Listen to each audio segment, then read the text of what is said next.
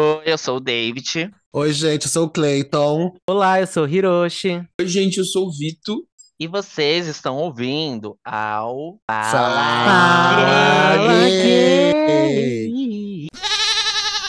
Gay. Yes!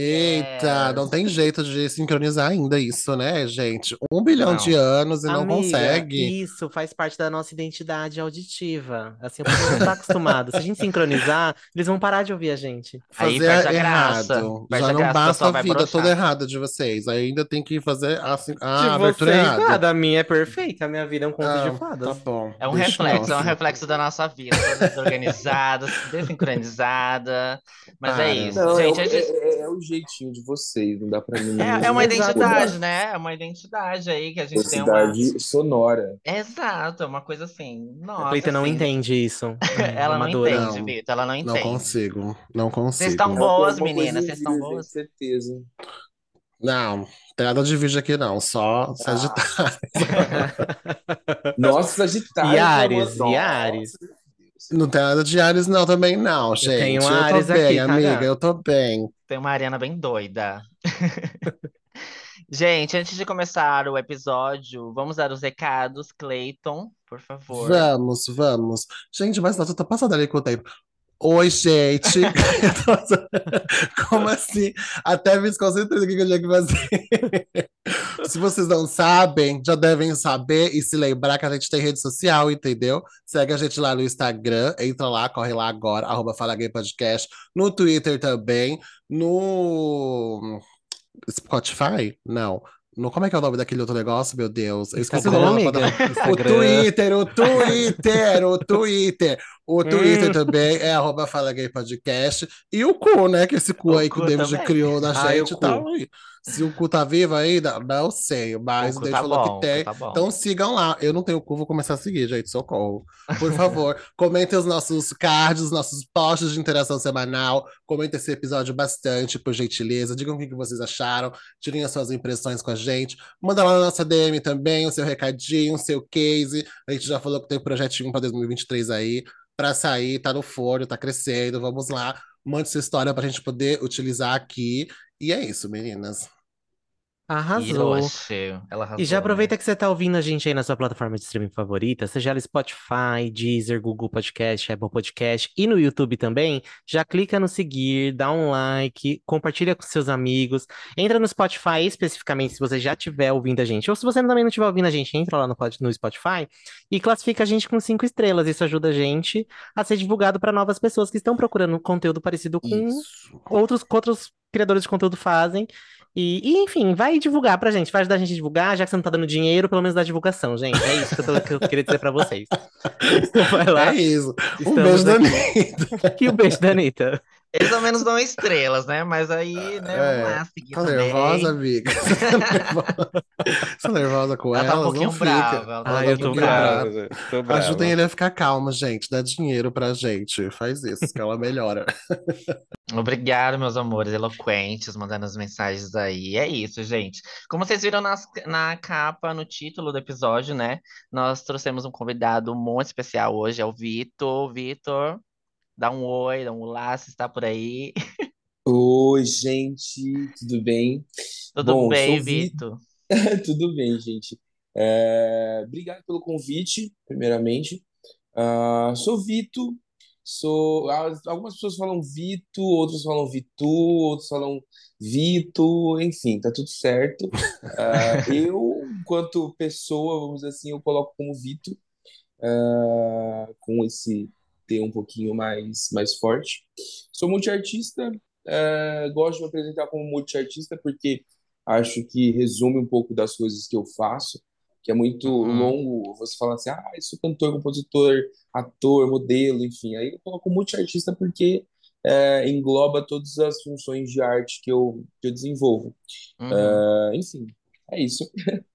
Chique. Olha que chique. E Vitor, você, você sempre morou aqui em São Paulo? Daqui, aqui na Não, capital? não, não. Eu vim, eu, vai eu vou fazer cinco anos de São Paulo agora, dia 13 de março do ano que vem. É, Ah. antes disso eu morava em Assis, que é uma cidade do interior de São Paulo, dá umas cinco horas mais ou menos de São Paulo. E aí eu vim para São Paulo, enfim, ah, vai fazer cinco anos, então antes eu era do, do interior. Eu, meu sotaque não é pu- tão puxado porque faz tempo que eu tô em São Paulo. Mas quando eu vou pro interior e volto, aí o sotaque Carrega de volta novo, né? assim, 100%. Aí é porta, porteira, Dá uma recarregada no sotaque. Dá uma recarregada. Mas eu, eu neutralizei um pouquinho ele, até pelo rolê de, de teatro, de, de comunicação, é, você acaba neutralizando um pouquinho, sabe? É, não de uma Ah. maneira assim, pensada, ah, eu vou parar de ter sotaque, mas você acaba neutralizando ele. Ah, entendi. É, você falou que você é, é multiartista, eu vi que você. A gente já, é, a gente já se segue, já se acompanha há um tempo já. É, eu vi Sim, que você sim. faz, ba- você faz bastante coisa, você é, modela, né? Enfim, canta, a gente vai falar disso já já também. Mas eu lembro que acho que é, faz uns dois anos que você lançou um vídeo é, onde você contava um pouquinho sobre você e tal, e falava sobre o seu contato com a religião. Você lembra desse Sim. vídeo? E aí eu achei muito interessante. Eu tinha comentado com os meninos, faz um tempo que a gente já tá namorando para trazer você aqui para falar um pouquinho também sobre uh, religião, porque religião é uma questão pra gente, né, que é da comunidade LG LGBT, é uma questão aí. E eu gostei muito do, do vídeo que você fez, contando um pouquinho da sua trajetória. Tem algumas questões lá que você contou no vídeo, é, sobre umas questões meio pesadas também, que alguns amigos meus, em particular, também já passaram. E a gente trouxe você também é, aqui no episódio para falar um pouquinho sobre é, algumas dessas questões, assim, e também falar sobre a sua carreira artística, né? As coisas que você está fazendo agora, lançando música, enfim. Uhum.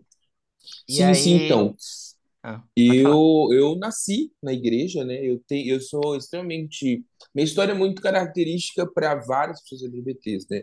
Uhum, É, aquela pessoa que nasce na igreja, ah, se desenvolve, infância, adolescência, enfim, a família toda em volta, em volta da, da igreja, da religião. Minha avó cantava na minha igreja, já tinha, sei lá, 40 anos. uhum, Então, é, é- é- é- esse núcleo, vamos dizer assim, da religião sempre foi é, muito presente, muito pulsante para mim. E, e eu tive, é, é, vamos dizer assim, um caminho dentro da igreja ah, muito que geralmente pessoas LGBTs de forma geral, em algum momento eles vão assim cansar da igreja e vão uhum, abandonar o barco. É o, é o caminho natural das coisas, né? E você vai se ver enquanto, enquanto pessoa LGBT, você vai perceber que não é um ambiente para você e, e vai vazar. A maioria dos amigos, assim, eu converso que teve esse, esse histórico dentro da igreja, grande parte saiu da igreja com 15, 16 anos, no começo da adolescência.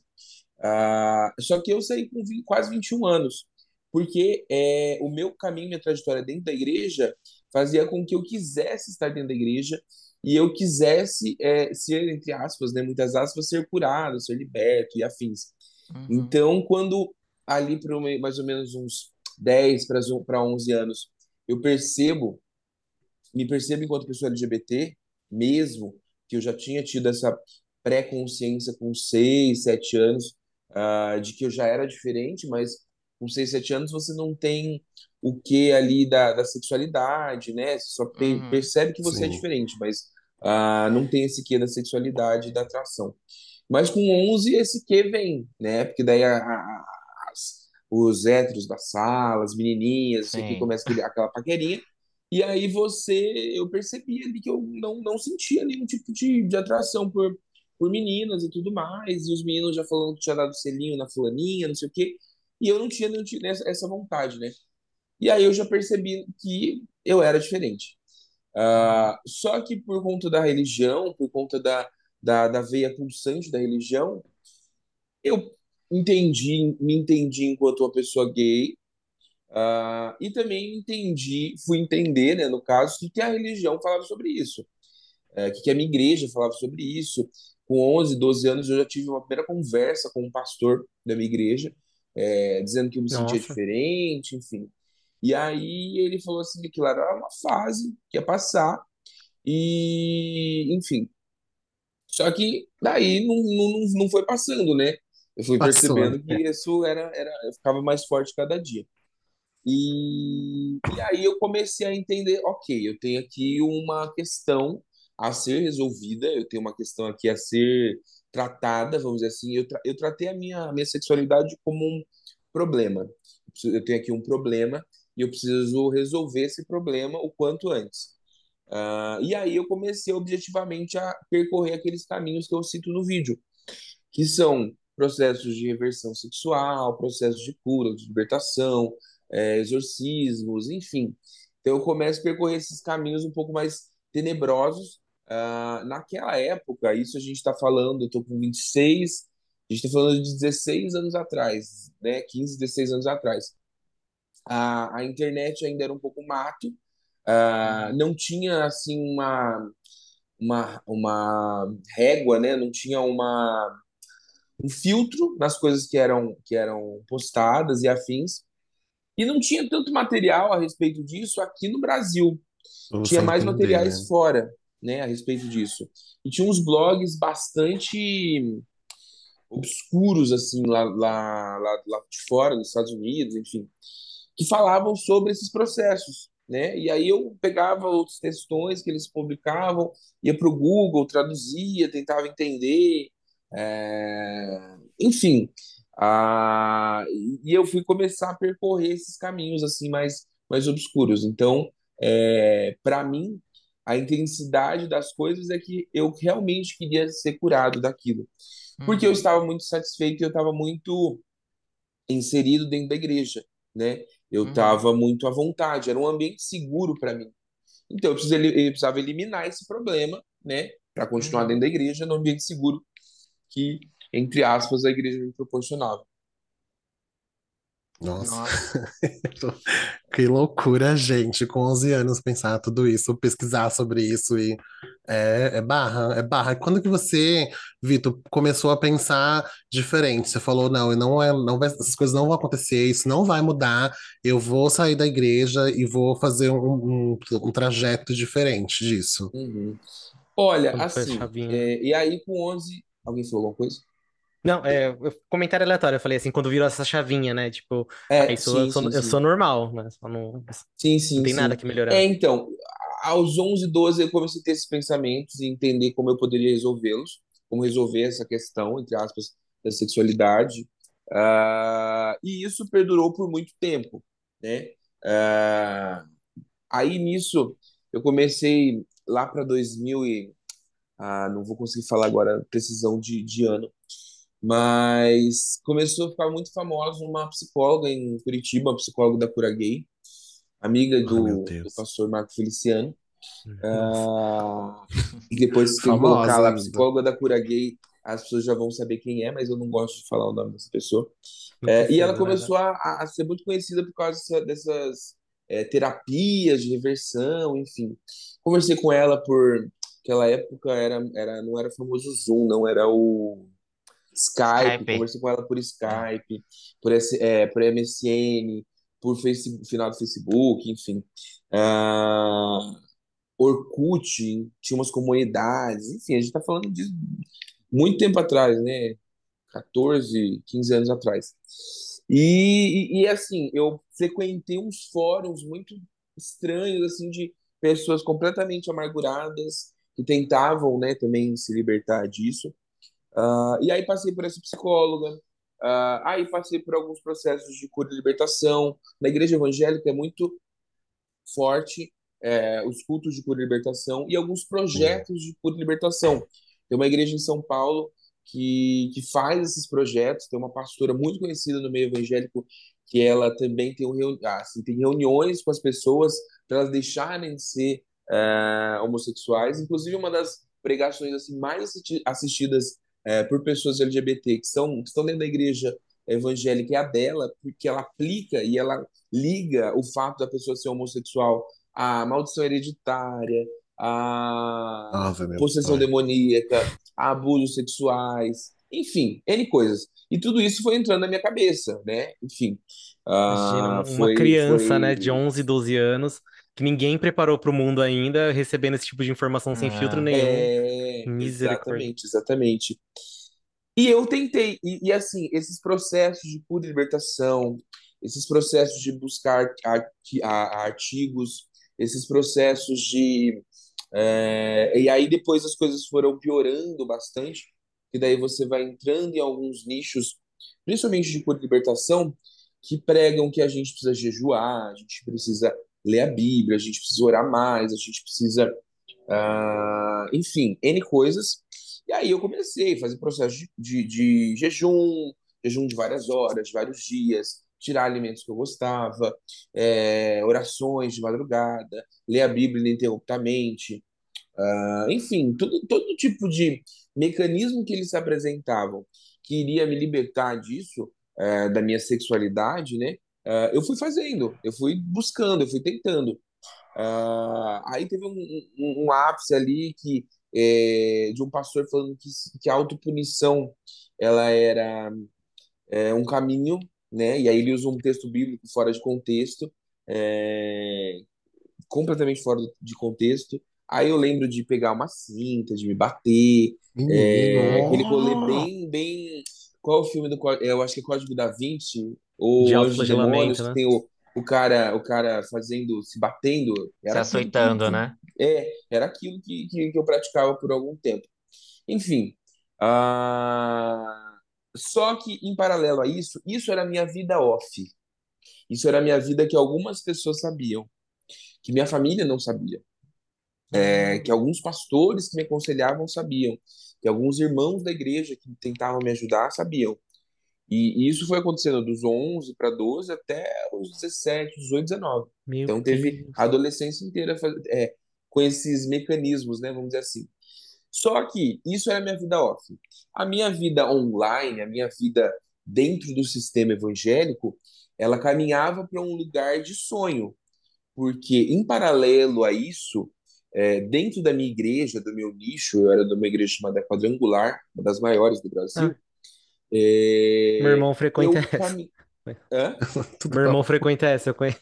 É, então. E, e eu comecei a a percorrer dentro dessa igreja, da igreja quadrangular uh, alguns assim postos altos dentro da igreja porque de repente é, eu fui, comecei a fazer back vocal uh, para algumas bandas para a, a, a, igreja que eu fazia parte era uma sede regional tinha sei lá mil membros e aí tinha orquestra aí tinha coral aí tinha um monte de gente dançando não sei o que e aquele rito da igreja aquela celebração aquela aquela.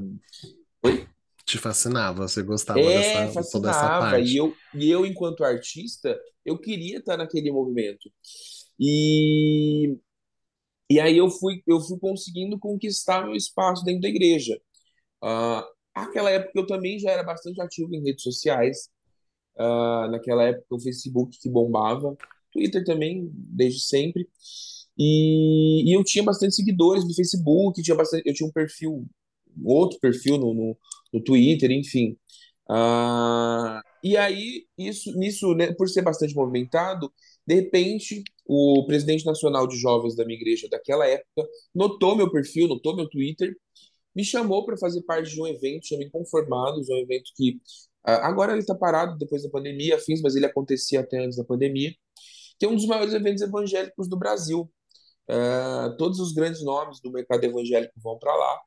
E, e, ele pediu para eu fazer parte ali do grupo de mídias sociais. Uh, isso eu tinha o quê? 17 anos. Uhum. E eu, com a possibilidade de fazer parte da Coordenadoria Nacional de Jovens da minha igreja, uh, num evento imenso. E que possibilitaria eu conhecer vários artistas do mercado evangélico, que são, assim, os artistas do mercado evangélico são semideuses, assim, para esse pessoal. Porque, uhum. como é um nicho muito específico, é, uhum. se você consegue se tornar ali, estar dentro de um patamar elevado, você realmente é tratado com, daquela forma. E eu, com 17 anos, fui comecei a trabalhar nesse evento. Ah, recepcionava, assim, na, no evento, grandes nomes do mercado evangélico, enfim. E depois de trabalhar uma ou duas vezes, eles já sabiam o meu nome, eu sempre me apresentava enquanto uma, um artista, enquanto alguém que cantava. Uh, e no mercado evangélico existe uma coisa de apadrinhamento muito forte. Pastores, é, cantores evangélicos uh, famosos, enfim, eles apadrinham as pessoas, eles bancam o CD, o DVD, o começo ali do ministério das pessoas. E, e eu estava conseguindo ali galgar esse, esse, esse caminho, né? Fazer essa ponte. Então, tinha essa vida privada tentando me curar, me libertar, mas tinha a vida pública é, desses eventos e afins que eu que eu estava assim caminhando para realizar um sonho, né? Tava se aproximando daquilo que você queria, né?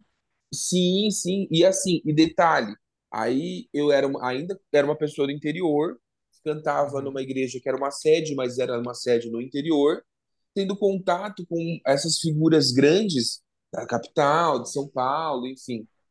E, e que poderiam me facilitar ali essa, essa jornada, né? essa, essa, esse caminho. E querendo ou não, além da, da possibilidade de, de ter um apadrinhamento e afins, está falando de sonhos, está falando de grana, porque é um mercado multimilionário. Lucrativo também, né? Para você cantar. Não falta igreja para você cantar. Essa, essa, essas pessoas têm agenda cheia o ano todo, todo mês, enfim. É, sempre vai ter uma igreja para te chamar. E que possibilitaria, sei lá, mudar a minha vida completamente, né? E então eram duas vidas paralelas, né? É, eu arrisco dizer que tinha até uma terceira vida em si, porque é, eu iniciei, eu, eu, iniciei assim minha vida sexual entre aspas é, com 12, 13 anos. Eu tive pré-experiências, aquela coisa é, com um amiguinho, aquela coisa com um uhum. vizinho, não sei o quê. Então eu também me culpava por ter essas experiências de adolescência. Hum. Que é o descobrimento, né? Na então verdade, é só o seu descobrimento sexual normal, né? É, exatamente. Só que eu me culpava muito Exato. porque Sim. eu sabia que estava errado, né? Então tinha. Imagine lidar com isso pra, com 16, 17 anos, tendo que equilibrar essas três balanças É, aqui. sim, é muita É, coisa. era muito complexo, era muito complexo. O resultado disso, vamos dizer assim, é, é que quando eu tinha o quê? 18 para 19, eu já estava assim, no limite, basicamente. Eu Hum. tava assim, é, não sei o que fazer, nada tá adiantando, nada mudou. Uhum. Eu, eu, eu mantinha a esperança. E assim, qual é a esperança de uma pessoa LGBT que tá tentando fazer tudo isso? E aí, assim, é uma, é uma, é, é algo que vários LGBTs fazem, quem tá dentro da igreja. Ah, é que você vai acordar num dia e você vai olhar para uma mulher, ou vai, enfim, seja, É. e vai acontecer. gente. E ela é a mulher É, da é sua essa vida e vocês vão casar, né? É exatamente isso. É, é assim, você acha que vai acordar e vai estar tudo certo, vai tá, Deus vai com a sua bondade, vai ter, sabe, te Feito um curado, vai milagre. tá, é, vai ser um milagre. E só que quando com 18 para 19 eu tava exausto, já tava tipo assim, não tinha eu não tinha perspectiva também, sabe? Porque quando eu terminei o ensino médio, é, a minha perspectiva, e inclusive eu me arrependo muito disso, eu não tenho uma faculdade, um curso superior, porque eu ia ser cantor e pastor evangélico. Uhum. Esse era meu Era a futuro. sua, era a sua profissão, né? Seu Era futuro. minha, Você queria minha isso. profissão, era, era isso, esse era meu sonho. Então eu terminei o ensino médio, ah, talvez eu faça uma faculdade de música, mas deixa eu primeiro ser pastor, deixa eu primeiro me lançar no mercado evangélico, depois eu faço um curso de música, na faculdade, enfim. Ah, então isso até, isso até de certa forma mudou toda a perspectiva da minha vida, né? Sim. Porque eu não fui fazer uma faculdade depois que terminei o ensino médio. E eu, aí os anos foram passando, as coisas foram acontecendo, e hoje eu não tenho esse curso superior por conta disso. Então, assim, quando eu- quando eu resolvi sair, quando eu resolvi mudar, quando eu resolvi, quando eu cansei, né? É, mais ou menos nessa idade, 19 anos, é, eu fui me cansando, eu fui me permitindo também ter algumas outras experiências ah, sexuais mesmo. Ah, naquela época, com muito peso na consciência, mas tinha Hum. uma coisa aqui, uma coisa ali, enfim. Ah, o começo ali bastante, como eu posso dizer, em off, sabe? É, E aí, quando eu falo em off, eu estou falando exatamente de experiências que pessoas é, não assumidas têm, que é o quê? Banheirão, coisas do Ah, tipo sim, sabe? Sim. coisa, me arriscando completamente, é, uma coisa meio nas madrugadas. É, eu lembro que quando eu tinha 19, é, eu tava, eu tinha ido para casa de uma amiga, é, numa cidade vizinha, e eu ia voltar para minha cidade, tipo, num ônibus das 5 da manhã e tal. E aí eu fui, eu saí da casa dela, ela me levou para rodoviária umas quatro, eu ia ficar uma horinha esperando. E aí foi a primeira vez que eu tive uma experiência com uma, uma pessoa que era um desconhecido. Que até então eu tinha tido com o vizinho, o amiguinho da escola, não sei o quê. E aí entrei no banheiro, tinha uma pessoa lá, e aí eu me arrisquei completamente, quatro da manhã, quatro e meia da manhã, com um desconhecido. Poderia ser uma pessoa completamente mal intencionada. Uhum. É, e aí, depois que foi ali, não sei o que, a gente entrou no reservado. É, eu me senti extremamente sujo, extremamente, sabe? O que eu tô fazendo? Meu Deus, assim, sabe? Sim. Eu acho que eu não nasci para isso. É, foi uma sensação muito ruim. É, aquela, aquela sensação de. Não a sensação em si de fazer algo com, com a pessoa, com esse desconhecido, mas a sensação de ter que entrar dentro de um banheiro sujo, uh, quatro e meia da manhã, para ter alguma experiência, para ali Sim. ver se realmente era aquilo que eu, que eu queria, Uhum. que eu gostava, enfim. E aí, depois disso, foi caminhando tudo para que eu saísse da igreja. É, eu, a- é, hoje em dia eu acredito em Deus ainda e afins, mas depois eu entro nesse detalhe.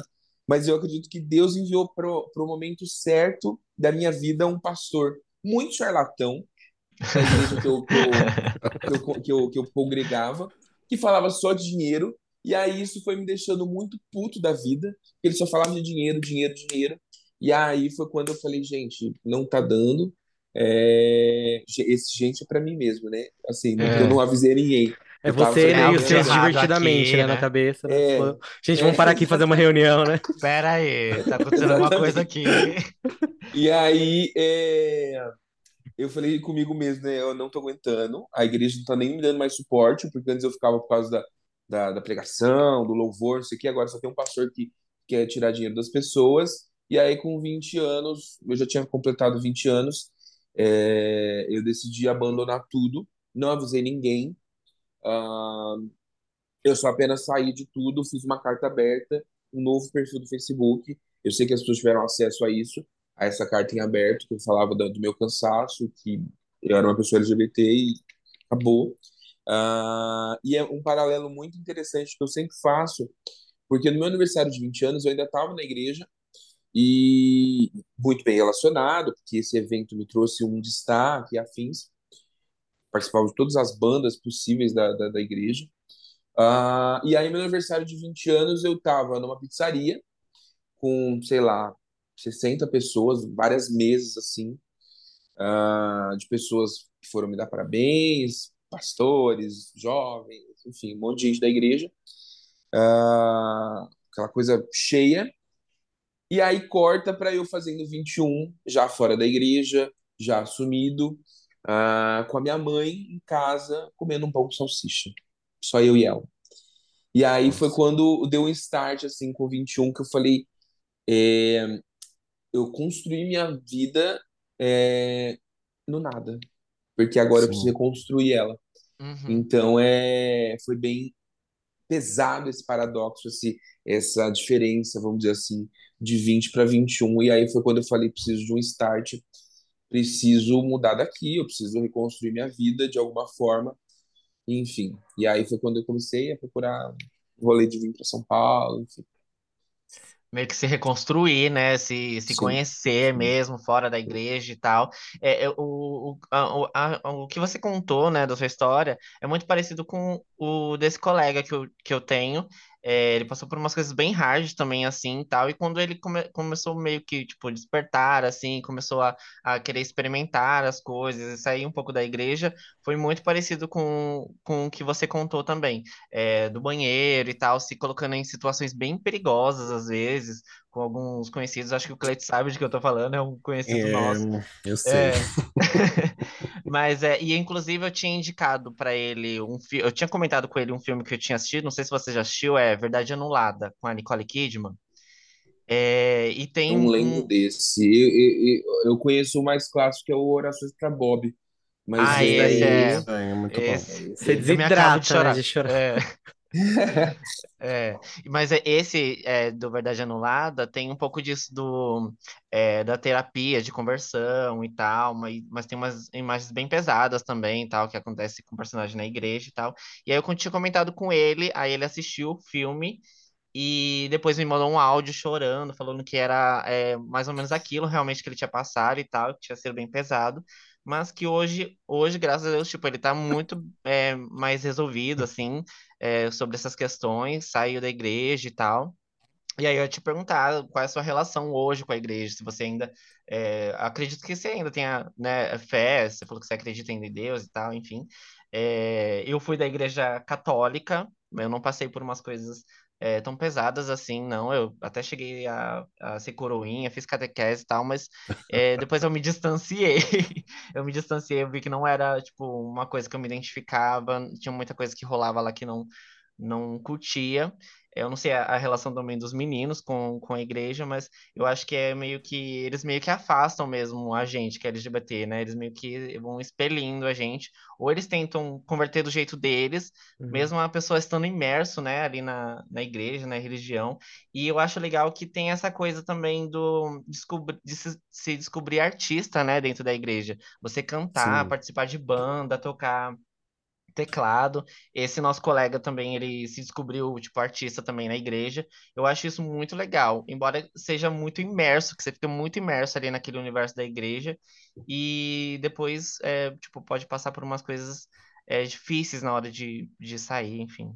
É, então, eu, eu até falando, trazendo para dentro aqui, né, entre nós três, nós quatro aqui do podcast, que tá aqui conversando, é, enquanto o Vitor foi falando, fui fazendo uma correlação, assim, foi desbloqueando umas memórias, assim, de algo que eu fui passando também mais ou menos nesse período. É que eu sou dois anos mais velho que o Vitor, mas pela, eu fui passando também essas coisas dois anos depois. Então foi mais ou menos na mesma época que ele foi passando. Então a ordem cronológica até fez sentido. Só que não foi uhum. tão pesado quanto a de, o que você foi falando, Vitor, né? Foi mais leve, vamos dizer assim, foi bem mais leve. Por, mas eu acho que foi mais também porque eu é, eu era um adolescente, até hoje eu sou, mas hoje bem menos, mais introvertido.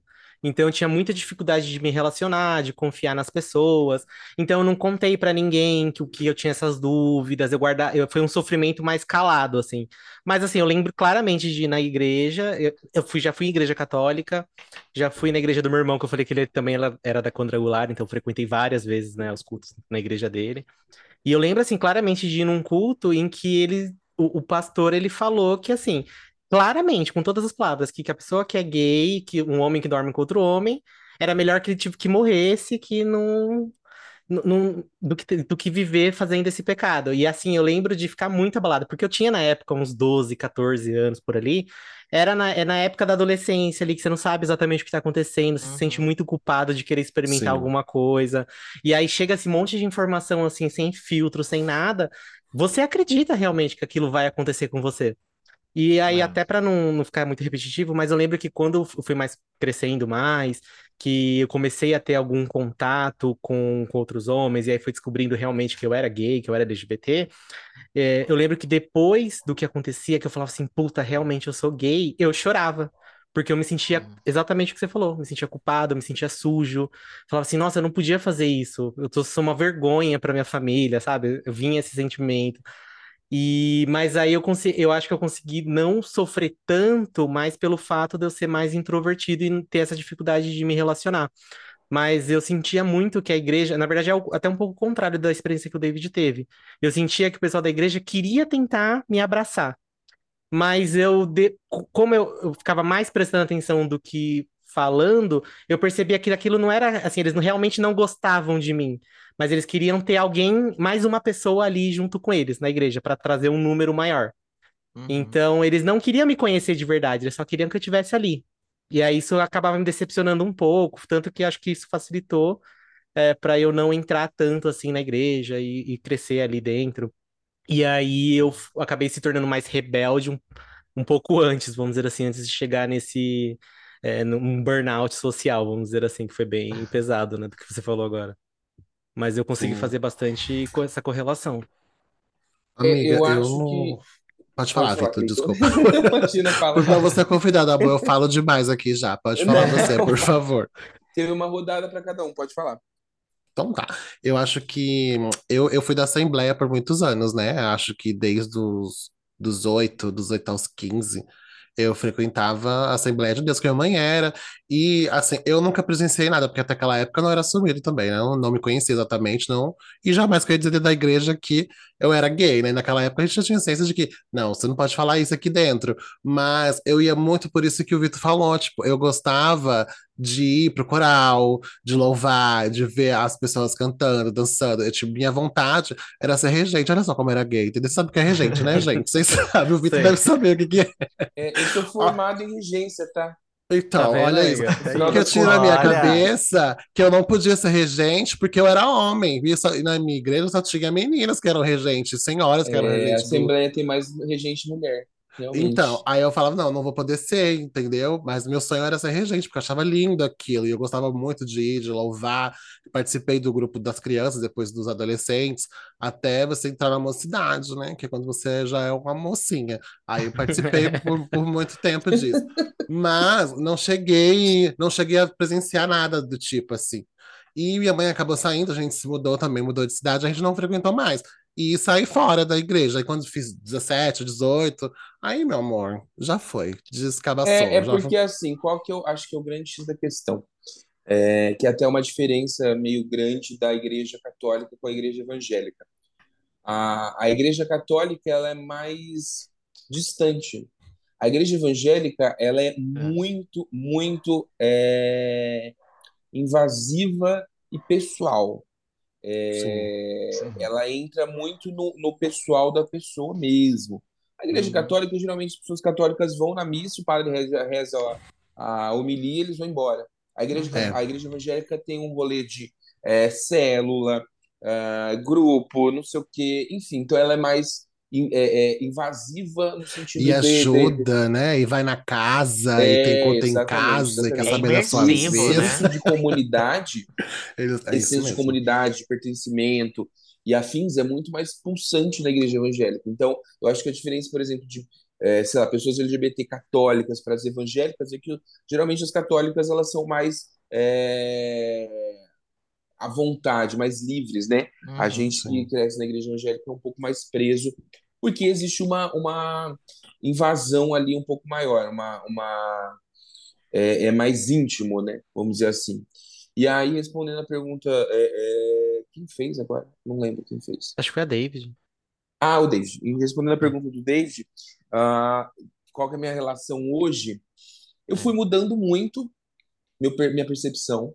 É, quando eu estava na igreja evangélica, quase saindo, é, eu já fui é, começando a ser um pouco mais crítico a algumas coisas. É, quando o pastor falava que só o Deus da, da igreja evangélica salvava, é, que as outras religiões estavam todas erradas, é, e aí isso é uma crítica que eu tenho até hoje, tinha naquela época, de os evangélicos acharem que só eles vão para o céu, enfim. Isso tudo começou a entrar na minha cabeça, tipo, não, não é bem assim. É, acho que não é bem assim e tal. E aí, depois que eu saí da igreja e afins, eu comecei a, a pesquisar sobre outras religiões, frequentar outras religiões. Já fui ah, num centro espírita, já fui num, num, num pessoal da, do, do budismo, já fui na Umbanda, já fui no Candomblé, enfim. E eu fui percebendo que todas, de forma geral, todas as religiões, de forma geral, elas têm algo em comum, que é a busca por algo é, supremo, ou por uma paz interior, ou por, um, enfim, uma missão, por, enfim. É, e hoje em dia eu me declaro como uma pessoa universalista. Uhum. Ah, eu acredito em tudo. Eu acho que todas as expressões de religião, ah, de credo, ah, tá tudo certo. Eu acho que é tudo a expressão de uma mesma coisa. É, já tentei ser ateu, já tentei não acreditar em nada, é, mas as experiências que eu tive, e hoje em dia eu consigo olhar até, de certa forma, com um certo olhar celestial, divino, por tudo que eu passei e ainda estar aqui. É, porque realmente eu passei por muita coisa, Uhum. ah, não vou entrar em detalhes aqui muito tristes, mas tudo isso que eu passei da adolescência inteira e depois que eu me descobri, depois que eu saí da igreja, depois que eu- as coisas que foram acontecendo na minha vida, é, fez com que eu tivesse várias tentativas de rompimento com a minha vida. E não, não ainda não aconteceu, enfim, hoje em dia eu lido melhor com isso, mas de forma geral, assim, eu acredito em tudo. Hoje em dia minha, minha relação com Deus, com o divino é acreditar em tudo. Eu acho que é, o pessoal da Umbanda tá certo, o pessoal do Espírita tá certo, os católicos, os evangélicos, o hindu, enfim, o que seja, todas as expressões de, de Deus, assim, e de religião tão certas. Então, hoje eu acredito apenas como uma força superior, e não o Deus cristão, e não, enfim, é, eu acho que é tudo a mesma coisa, a mesma expressão. É, a minha, eu não tenho uma frequência, uma rotina de ir na igreja, não tenho uma, uma frequência de, de incultos e afins, até porque me faz um pouco mal ir, ir em cultos, é, evangélicos principalmente, e, e, enfim, eu tento levar a religião de uma maneira leve, mais distante, né? É, tanto que meus momentos ali de religião ou de algo mais espiritual, eles sempre estão envolvidos com música. Eu coloco Sim. uma musiquinha ali que eu goste, ah, talvez algumas músicas evangélicas antigas, talvez umas músicas evangélicas ah, internacionais e afins, mas é mais aqui em casa, mais uma coisa mais off. É, a, até porque uh, acho que uma característica que eu tenho é de comprar muito a briga da coisa. Eu, eu fico muito envolvido. E eu sei que se eu fosse para alguma igreja evangélica, até essas inclusivas, eu iria me ver no mesmo lugar de, de comprar é, briga, de querer cantar, sim. de querer ministrar, é. de querer fazer coisas, porque eu sou muito ativista das coisas que eu acredito. E aí minha, minha, minha relação com a igreja, nossa, vocês viram que realmente perso... aqui, ó, eu, sei no, é, enfim. E ah, mas eu adorei. Igreja... Oi? Mas eu tô, eu tô achando bom, pode continuar, fica à vontade. e a minha relação com a igreja é essa hoje em dia. Não, a relação com a igreja não existe, mas a, uma relação uh, com o divino é mais, mais em casa, mais off. É, você falou uma coisa que eu tava até pensando de ser universalista, que eu, eu acho que eu já ouvi esse termo, mas eu nunca tinha parado para fazer essa associação. Tipo, já ouvi alguém falando, mas nunca fui atrás para entender. Mas agora, com você explicando, eu acho que faz bastante sentido também do, com o que eu penso. Você começa a olhar mais. Você, é, acho que você, pelo rolê que você passou. Aí, essa é a minha leitura, tá? É, posso estar falando completamente, sendo completamente errado, você pode mandar eu cagar, não tem problema não. Mas eu entendo que pelo, depois do rolê todo que você acabou passando, de tudo mais, você desenvolveu esse senso mais crítico, né? De não acreditar totalmente no que as pessoas falam para você. Então, as religiões, elas são é, é, é, assim, existe ali um deus ou alguma entidade, e as religiões é como se fossem, cada uma tá vendo um espectro dessa religião. Só que ninguém, essa religião ali, esse, esse poder, ele não está ensinando para as pessoas o que é certo e errado. As pessoas estão olhando e fazendo a própria interpretação. Então, assim, ah, existe Sim. uma religião aqui que está olhando e falando, ah, minha, religi... minha interpretação do que é certo e errado é isso. Aí a outra religião está lá do outro lado atrás, olhando a mesma coisa, olhando e tendo uma outra interpretação completamente Porque, diferente. No final das contas, é é a percepção de homens com suas Exato. ganâncias a respeito da expressão divina, Sim. sabe? Então é aí vai de acordo com aquilo Exato. que eles querem Conseguir. ter de poder, enfim. Então, é, é, meio complicado, mas hoje em dia eu analiso as coisas de uma maneira mais ampla, assim, eu consigo ter uma macrovisão da, das coisas. Eu acredito em tudo e acho que nenhuma, nenhuma religião, nenhum homem é detentor de Deus, assim, da, uhum. da, não de Deus aí, entre aspas, aquilo que ele é ou aquilo Mas da verdade que absoluta. ele se apresenta, enfim. Eu, por exemplo, quando eu imagino Deus, assim, numa figura, eu imagino, para mim é mais fácil associar uma mulher, né? sabe? Então. Ariana eu... Grande, né? De rabo de cavalo. Olha. Ah, do Hiroshi é Beyoncé, tatuagem. todo mundo sabe. Amiga, God is a woman. Não, calma, gente, calma, calma. É a calma. Beyoncé, todo mundo sabe. Se falar diferente aqui, ó, não tem o que dizer pra vocês. Calma, é Olha, eu tenho uma tatuagem que não vai dar pra ver, mas eu tenho uma tatuagem da Aretha Franklin. Então, para mim, Deus é ah! Aretha Franklin. Ah, então é isso. Tá, bom. Aceitável, tá bom. super aceitável. Aqui a gente é... respeita todas as religiões, entendeu? Exato. a gente respeita todas as religiões aqui, entendeu? É isso. Mas é a Beyoncé mesmo, tá, gente? É só pra, só pra garantir. Mas eu, eu também sou é, mais ou menos que nem você também, Vitor. Eu também acho que tentei, é, é, tentei ser ateu e tal, mas é, foi um pouquinho ali no budismo também. Eu acredito muito em energia também, enfim. É, eu acho que é muito importante a gente ter fé, né? É, todo mundo ter fé, acho que é uma coisa que move as pessoas, é importante ter fé. Até o ateu tem fé. O ateu tem fé no nada, mas é uma fé. é, é, é Olha, agora eu Não. fui, agora fui Agora-. Exato. Quem Pegou ela, você pegou ela. Ele acredita elas que não existe nada, né? É isso. Esse é o corte do que vai pro YouTube. É, Mas é verdade, gente. Eu vou por essa linha também. É to- to- você precisa acreditar em algo que te faça prosseguir de alguma forma. Fazendo bem, tá tudo certo. Você acreditando que faz bem, que é o certo. É isso, é- você tem que seguir. Mas eu nunca tinha ouvido falar gente, do termo universalista. Olha só que burra. Também nunca Nu- tinha ouvido, nunca não. tinha ouvido falar. Tô ouvindo hoje, necessariamente. Na real, é uma tradução livre do, de alguns artigos é, internacionais a respeito de, de- de- do, do termo, né? Enfim, ah, em- uma tradução livre é universalismo aqui pra gente. Chique. Viu, gente? Vocês aprenderam uma palavra nova hoje. Coloquem no dicionário de Tá vocês. vendo? A drag box, tá vendo, né? Escuta gente. Estão vendo, né, Drag Box? É sobre isso. Gente, agora para mudar um pouquinho de assunto, deixa eu falar da carreira, da carreira artística. Você é modelo, lançou música já. É, eu tenho curiosidade um pouquinho é, sobre questões sobre ser modelo. Você é, já modelava já, tipo, na adolescência, de alguma forma? Assim, Como surgiu? Imagina, imagina. Minha adolescência, ela foi. Porque assim, né? é, eu falei de um aspecto da minha vida que era pautado na religião, mas fora isso, eu ainda era um estudante do, do ensino médio, é, sempre fui gordo, é, sempre fui bichinha também, né? No caso, só não assumia, né? Inclusive, assim, né? Um parênteses absurdo e, enfim, vergonhoso. No terceiro ano do ensino médio, eu era na, na, na minha escola conhecido como embaixador do movimento Escolhi Esperar, é, que era aquele movimento que pregava Ai, Meu Deus. não Ai, Vitor! E aí eu usava uma Eu pulseirinha do Escolhi desculpa. Esperar. Ah, enfim, Oh, gente. extrema, é lamentável, mas eu era uma bicha, eu era um bichinho, eu era super afeminado. Ah, mas enfim, voltando à questão da estética, ainda era um adolescente gordo, sempre fui gordo, enfim. Então, a adolescência toda, minhas fotos de Facebook e afins eram todas na igreja, cantando com o povo da igreja, não sei o quê. Eu fazer selfie, muito difícil. Ah, ou permitir que tirassem fotos minhas, a não ser que eu estivesse cantando e, e afins. Ah, bom, é, venho para São Paulo, né, e tal.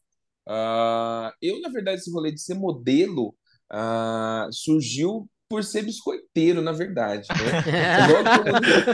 Eita, está gratuito. eu amo. É, então, assim, porque as primeiras fotos que eu fiz, logo que eu mudei para São Paulo, é, porque na verdade, assim, vamos, vamos começar lá do começo. É, eu me assumo, saio da igreja, isso aqui, me assumo, ah, fico dois anos no interior, venho para São Paulo, é, e aí eu percebi logo que eu me assumi, que, e aí entra até numa pauta que, que a gente também ia falar aqui sobre gordofobia, logo que eu me assumi, eu já me deparei com isso. Primeiro mês de assumido, entrei no Grindr, entrei no Hornet, não sei o quê, fiz Nossa, perfis. Não tinha um amigo pra dizer pra você não fazer isso, né? É, Ô, não amigo. tinha. E aí, lá no interior, as coisas é, é, são bastante, e ainda são, tá? É, bastante complexas nesse aspecto. 90% dos perfis são sem rosto, sigilo, sigilo, não sei o quê, lá, lá, lá. E aí eu comecei, e eu não, aí assim, eu coloquei já uma fotinha minha e tal.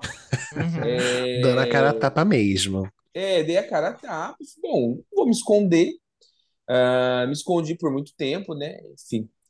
E aí eu comecei a mandar, aí eu mandava uma foto ali mais de rosto, de, de corpo, e aí eu comecei a receber os primeiros assim, não curti, não sei o que, bloque, ah, não faz meu tipo, blá blá blá.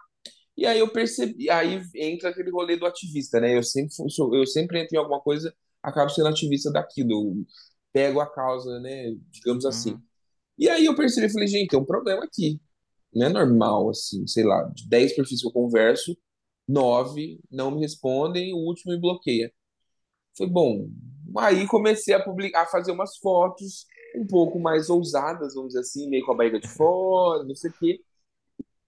E eu comecei a testar, vamos dizer assim, né? Publicar no Facebook, publicar no Instagram, enfim.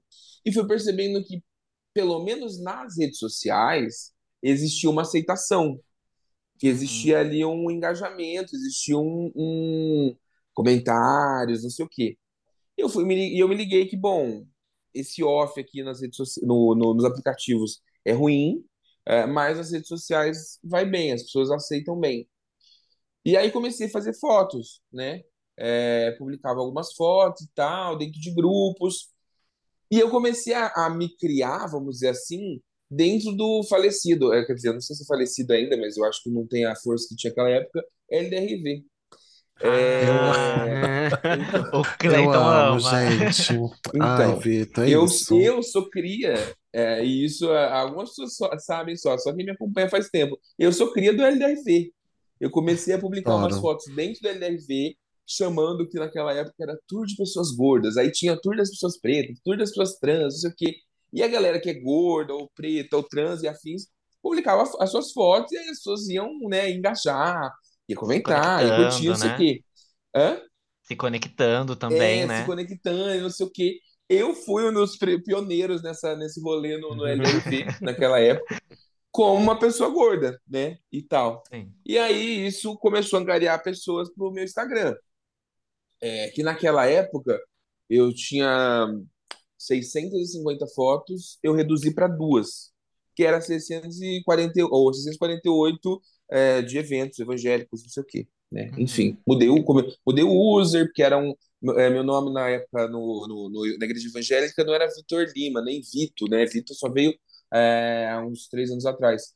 É, naquela época era Vitor Emanuel, porque meu sobrenome é Emanuel, e aí eu colocava um E na frente, porque daí ficava vitorioso em Cristo, enfim, Emanuel é o Sim. nome de Cristo, enfim, é, simbologias evangélicas. E aí é, comecei a angariar seguidores, né, a partir desses rolês, e também comecei a movimentar grupos, né? Tinha grupos daquela época antigordofobia no, no Facebook, aí eu entrava, começava a entrar nas discussões e afins, e comecei a fazer fotos um pouco mais melhor, mais melhores, não. Fazia umas fotos melhores e afins, publicava. E come... Então eu comecei nesse rolê como modelo, na verdade, como um biscoiteiro. Quando eu mudo Ah. para São Paulo, Na época, isso a gente tá falando da Cybershot. é o quê? Da Cyber... Nem conhece, tá vendo? Eu acho que ele não conhece essa câmera. Gente. Não, não, isso eu já tinha um celularzinho, era um Samsung bonitinho, Ah, mas já- tinha um. Ai, tá É. Velhona, velhona. Obrigado, Isso a viu, gente tá Vitor? Gente- isso a gente está falando de 2016, 17. Eu mudei para São Paulo em 2018. É, e aí, quando eu mudo para São Paulo, eu já tinha pelo menos umas três fotos bastante conhecidas na internet. Que era a foto que eu sempre usava nessa tour do LRV e, e outra do Instagram que tinha bombado, não sei o quê. Aí, quando eu mudei para São Paulo e, e conhecia já alguns fotógrafos, naquela época, em 2018, era febre é, projeto de no artístico, né? É, tinha alguns fotógrafos aqui em São Paulo que faziam e bombavam. E eu comecei a ser chamado para isso, né? Fiz um ensaio aqui, fiz outro ali, e aí veio o ensaio com o Aleph, que tinha um perfil arroba Mastangelox, que era um perfil bastante conhecido entre as gays de São Paulo, ah, e que ele, a gente fez umas fotos, ficaram muito bonitas. Ele publicou, eu tinha sido a primeira pessoa gorda que ele tinha feito foto, Nossa. e bombou bastante no perfil dele. Naquela época ele tinha o quê? uns 30 mil seguidores. Ah, Nossa, teve coisa. muitos comentários e afins. Foi? 30 mil seguidores em 2018 era muita coisa, né? É, era Ah, bastante era. coisa. É. E ti- teve muitos comentários, sei lá, teve 700 comentários, 10 mil curtidas e afins. E isso, claro, reverteu cinco seguidores para mim e afins. Ah, uma das fotos em específico eu publiquei no, no Facebook e viralizou. Naquela época, no Facebook deu 10 mil curtidas, era bastante isso. Ah, e aí foi quando eu comecei a ter, ganhar bastante seguidores no Instagram. Essa- esses 10 mil foram se revertendo. Ah, e aí, nisso, fui fazendo uma, uma um projeto de fotos aqui, um projeto de fotos ali. Entrei, antes de entrar na, na, na, na Rock, que é onde eu estou atualmente, entrei numa agência furada de Campinas. Fiz aquele rolê de ah, e-book, da, é, 1.500, Ah, não sei o que, lá, lá. Me enganei, claro, óbvio. Os Primeiro, golpes. antes de dar certo, a gente quebra a cara, óbvio. É. Tem que ter, né? E. Hã? Tem que Tem que ter uma ter. dessa. É, Tem que ter. Gente, eu tô falando an toda hora porque pra mim tá baixinho o áudio, tá? E aí eu demoro um pouquinho pra escutar. Tanto que toda hora eu faço assim, pra Ah, tentar não, escutar sem mais. problema. É, ai, depois vocês cortam esse exame, meu, pelo amor de Deus. É, e aí, fiquei um ano na agência, ganhei três fotos, não fiz absolutamente nenhum trabalho. É, na verdade, eu fazia umas coisas por fora. Ah, fiz para uma marca X de camisa, me deram lá duas camisas, dois shorts e um pão com mortandela. Ai, que É, ódio. foi meu pagamento. Um boné vermelho, né, do Lula. Que... É, que ódio, gente. E aí, depois de um ano nessa agência, é, a gente, isso entra em 2019, 20, eu lancei minha música em 20. Eu tinha entrado nessa agência em 2019, isso mesmo. Esse, esse é o, o, a linha do tempo. 2018 mudo para São Paulo, faço esses vários projetos até 2019. 2019, 20, fico nessa agência furada em Campinas. E em 2020 resol, eh, resolvo, resolvo, nossa, resolve é péssimo. Resolvo lançar minha música, faço a construção da música, que daqui a pouco eu falo sobre isso. E em, do, em maio de 2020 vem a, a Rock, que é a minha atual agência, me mandar um convite. No primeiro momento, eu falei, bom, mais uma agência que vai querer passar a perna. Mandaram uma mensagem no Instagram e tal. A Pedrita, minha, meu principal booker ali, que me chamou pra Rock, um beijo pra Pedrita. Ah, e aí ele me mandou uma mensagem pra mim, ah, você quer entrar na Rock, não sei o quê. Aí eu, eu meio que enrolei ele um mês, basicamente. Eu tava lançando minha música, eu já tava, ai, preciso. Acabei de lançar minha música, gastei pra cacete, vou juntar dinheiro pra pagar de novo o Booker, né? Aí enrolei ele um mês, depois de um mês eu voltei na DM dele. Maio, abril, é, fevereiro, março, abril, maio, junho. Junho eu mandei mensagem pra ele, ah, como que funciona, quanto que é, não sei o quê. E aí ele falou, não, não é nada. Você vai assinar os papéis, pelas fotos que você tem no Instagram já consegue te vender. Daqui um tempo você faz novas fotos, mas a gente mesmo que faz, é isso. Aí eu falei, ah, assim que é Não tenho que pagar. séria. Assim Que gostei. golpe novo é esse, né? Você É. É que essa é uma agência séria, né? Enfim. Aí assinei o papel- os papéis é, em junho. Julho eu já comecei a trabalhar. Julho, por exemplo, eu já tinha, eu já fiz Kit Kats Call Beats. Ah, não Ai, sei se que pode falar marcas, meu Deus. Mas enfim, Pode, fiz dois pode. Pode. Pode. Inclusive, Pode se ser, quiserem patrocinar a gente, Kit Kats, Call Beats, a gente tá aqui à disposição. E aí comecei a fazer jobs mais, mais frequentes e afins. Aí eu entrei numa agência séria. Então, meu, meu começo na minha linha do tempo é primeiro biscoiteiro, depois modelo. Hoje tem DRT, hoje tem Ah. É, tudo bonitinho. Então, hoje é outro rolê, né? Outro, outro patamar.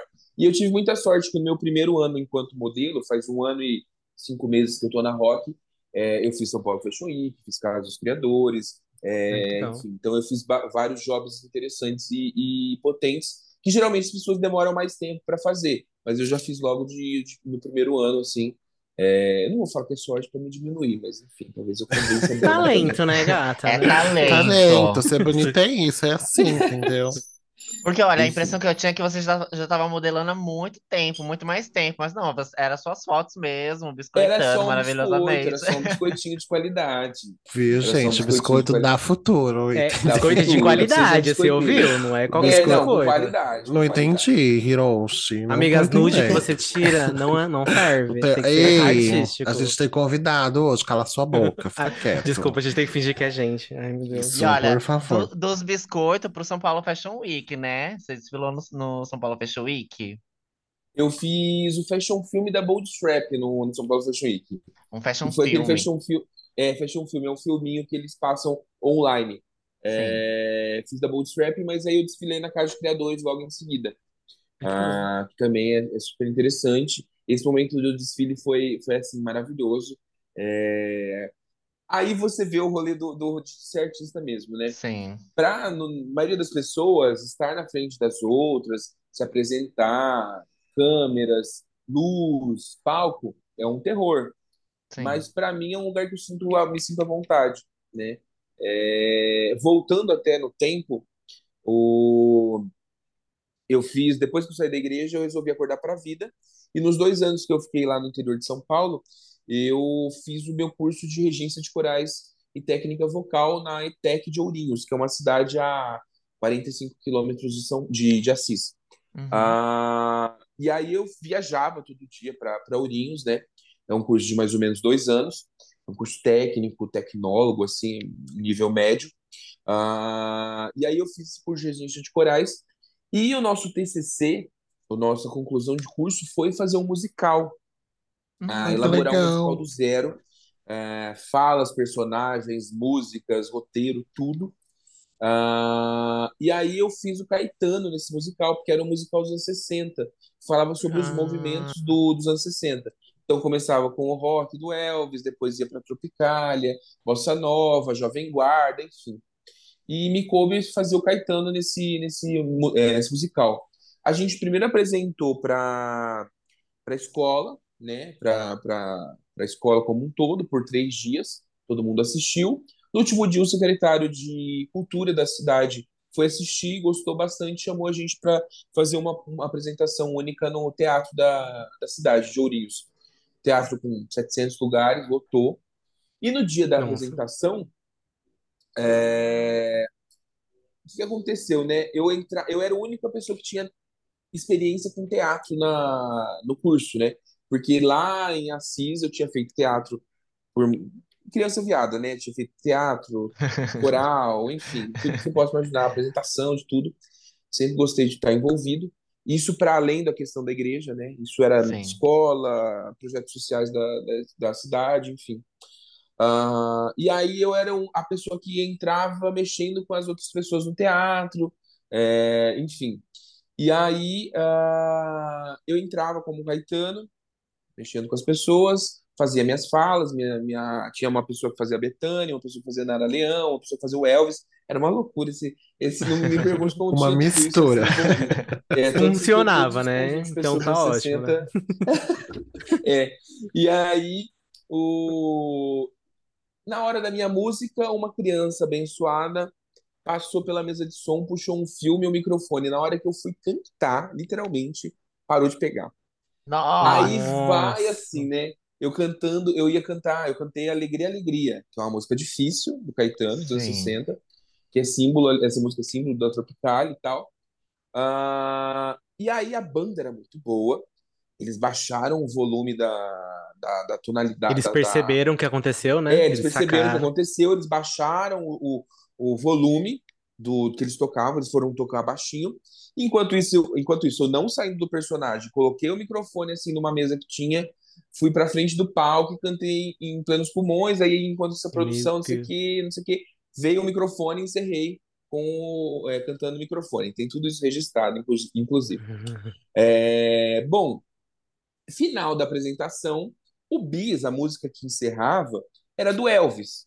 Né? Nas três apresentações pro, pro teatro, pro, pra escola, é, era o Elvis que tinha encerrado e tal. Nessa apresentação, de repente, eu já estava na coxia, já tinha passado minha, minha parte. E aí eu já estava até tirando assim os sapatos, não sei o quê. É, a gente só entrava no final para agradecimentos, né? Mas não precisava ter sapatos, não sei o quê. Teatro todo, é, gritando Caetano. Aí vieram, Vitor, você vai encerrar a música bis sua no teatro, é, é para você. É, e aí, quando eu voltei. Hã?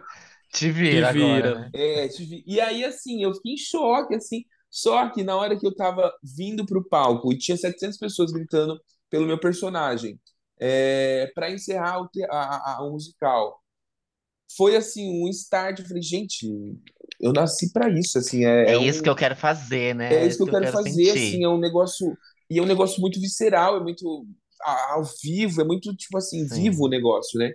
Fui, cantei, o microfone não deu defeito. Inclusive, eu, dei, eu até na hora assim, eu levantei um pouquinho o tom da música, assim, no final, assim, deu uma nota bem alta. Vai aparecer, né? Claro. Era o meu momento, né? É. Eu tive meu grande momento. Aí todo mundo aplaudiu, não sei o quê. O musical foi encerrado, encerrou e tal. Então, a, a, a questão de arte, a questão do palco, a questão de luzes, de câmeras, de nunca foi um problema para mim. É, só que eu demorei muito para perceber, porque antes eu estava muito envolto naquelas dores que a igreja me ocasionava, né? Então, é, e aí, então, a linha do tempo é, venho para São Paulo, tem esse processo ali de biscoitagem e depois da profissionalização da biscoitagem. E olha que tudo isso te preparou para estar onde está hoje, né? Tipo, para ter ainda mais confiança, né? Se você vai desfilar, Ah, se você sim. vai, tem que, assim, quem sabe fazer um show e tal, te prepara muito, né? É, é- é certeza, certeza. improviso, né? Também, essa situação. Sim, sim, ela te dá uma gordurinha, vamos dizer assim, né? É, É, de ah, saber, saber se virar, é, é. E, e uma virar. noção melhor de, de improviso, enfim, é, deve ser muito legal. E o pessoal aplaudindo e tal, acho que é uma coisa muito rica, acho que de qualquer artista, né? Tipo, gostar daquela, daquele momento, enfim. Deve ser muito É, legal. no, E no aí, caso do, da- do desfile na Casa do Criador, eles mexem um pouco mais com o seu, com o seu ego, assim, porque na hora que eu entrei, gritaram assim, gostoso, não sei o que, daí na hora eu falei, ah, é ai, que delícia. jogou o cabelo, né? Ai, sou Nossa, mesmo. na hora, minha amiga, minha amiga que é meio, tem um pezinho assim de, na, na, em, em- em religiões e afins, né? É, ela é meio bruxinha, ela falou que na hora assim eu incorporei, porque eu dou uma risadinha assim que na hora ela percebe que eu incorporei. Ela não acha que eu incorporei, mas ela acha que eu, que eu incorporei. sim. E aí depois você lançou também uma música.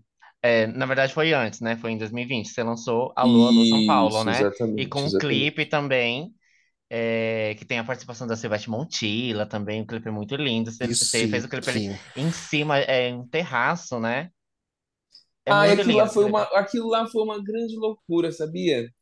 Eu tinha tido duas decisões de trabalho é, aqui em São Paulo. Eu sou uma pessoa que vive de rescisão de trabalho, adoro ficar um aninho só e ser dispensado, sem justa causa. É. 20%, por, 20% de multa, ai que delícia.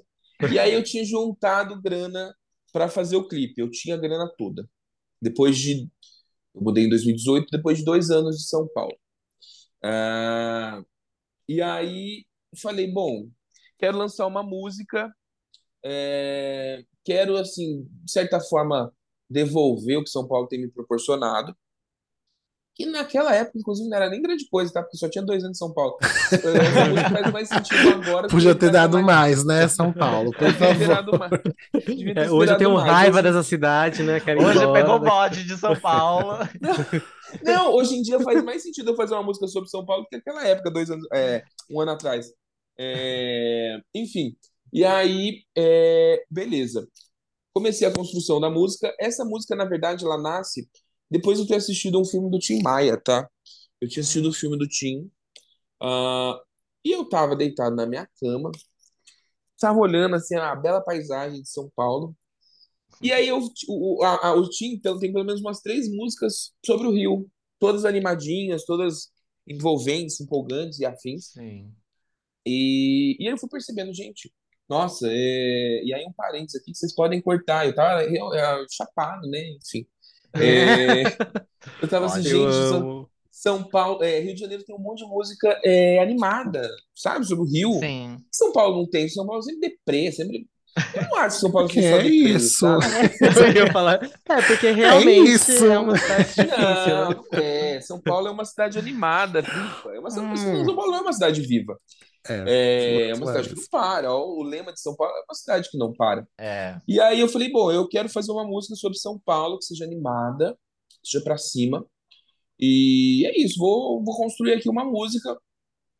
Aproveitei que estava, não estava 100% sóbrio e comecei a criar ali a letra, né, no caso. Ah, fiz praticamente tudo. Tem o verso de no carnaval, é, do, do carnaval, que daí foi um amigo que acabou vindo aqui em casa. Eu pedi uma ajuda para um, um grande amigo que também é compositor, cantor, Gabriel Caleu. Ah, e aí ele veio aqui em casa e a gente re- arrematou a música. Ele faz ali o último verso final da, da, da música em si. E aí fui, procurei um produtor, o Renato Galozzi. É, a gente sentou, eu falei exatamente como eu queria a música. E o meu processo, inclusive, artístico de, de composição, ele é bem é, visceral, porque eu sei exatamente o que eu quero que cada instrumento faça, voltas. Eu geralmente componho a música inteira. Só essa parte ali do Gabriel no final que ele acrescentou, porque realmente faltava um verso final, ele colocou. Mas a música, 90% já veio tudo na hora. Eu preciso que comece com metais aqui, uh, vai ter back vocals ali, vai voltar, não sei o quê. O clipe no dia mesmo eu já pensei, eu quero um clipe que passe pelos pontos da cidade, não sei o quê. Então eu já fui com a ideia muito bem elaborada para o produtor. A gente só sentou, pedi que fosse uma música 100% orgânica. Tudo ali é tocado, tudo ali é cantado. Não tem edição vocal praticamente, só tem tirar a respiração, não sei o quê. Mas eu queria que minha voz estivesse bastante crua. Ah, enfim. E, e aí depois começa o processo. Primeira música estava pronta, aí eu começo o processo do clipe. Ah, aí sim, eu tinha feito um trabalho, um job com um amigo, o Daniel Rowling, que é uma produtora. Falei para ele que eu queria fazer um clipe. Meu orçamento era X, não era alto. É, se ele conseguia me ajudar, e a gente começou a procurar parceria. É, o clipe tem apoio cultural da Petra Belas Artes, é, tem o um apoio ali de materiais da Havaianas, da Converse, enfim, tem várias marcas ali que acabaram comprando ali, dando apoios ou objetos, apoio cultural e afins. Uhum. Uh, roupa também foi atrás, enfim, foi eu e o Danilo fizemos tudo. Pessoas para estar na, no, no clipe, né? As pessoas que parecem de figuração. Uh, o Mercury é, é o lugar que eu gravei no rooftop. É, acabou, ah, assim, eu sou um pouquinho megalomaníaco. Eu queria que meu clipe tivesse um rooftop para a imagem aérea de São Paulo, que foi o que aconteceu. Uh, a ideia da Silvete vem porque é uma figura é, da noite de São Paulo, uma figura uhum. LGBT de São Paulo há Sim. muitos anos, uma figura importante, uh, e ela aceitou de prontidão, assim, foi extremamente fofa. É, as pessoas acham que a Silvete é brava, mas a Silvete é um amor, na verdade. Ela é um amor, é, realmente.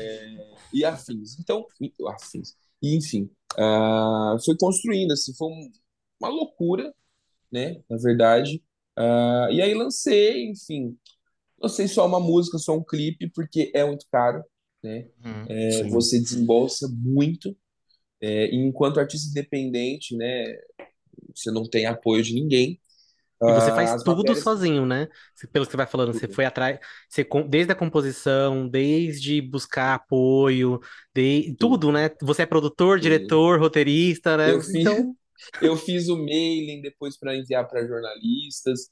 É, enfim, foi bem. Teve um pessoal que me ajudou, né? Depois, quando, quando o clipe estava pronto e a música, é, teve uma, uma. Teve o selo e a distribuidora, que é por onde a gente coloca a música no Spotify, faz essas, essas, é, esses bastidores assim de mandar música, não sei o quê. Uh, e aí, né, mas basicamente 90% foi tudo eu.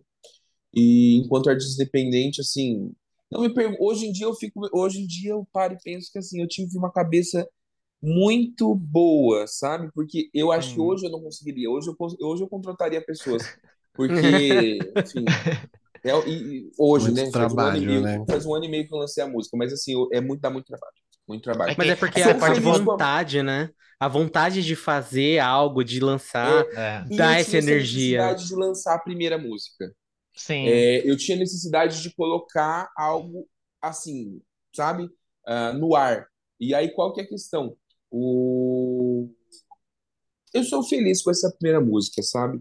É tanto a versão original quanto a versão remix, porque daí depois é, apareceu remix. a versão remix com o, o Lazy Beer, que é um DJ de São Paulo, de Assis, que é a minha antiga cidade. É um DJ que é bastante conhecido na cena eletrônica, que me conhecia de Assis, inclusive, e aí ele ouviu a música, viu meu corre todo é, para conseguir produzir tudo. Ele falou: Ah, eu quero lançar uma versão remix da sua música. Autorizei e tudo mais. E somando tanto a versão remix quanto o clipe, uh, e aí detalhes sobre o clipe. Ele foi para dois canais de clipes é, pagos, que é o Bis e tem mais outro, que agora esqueci.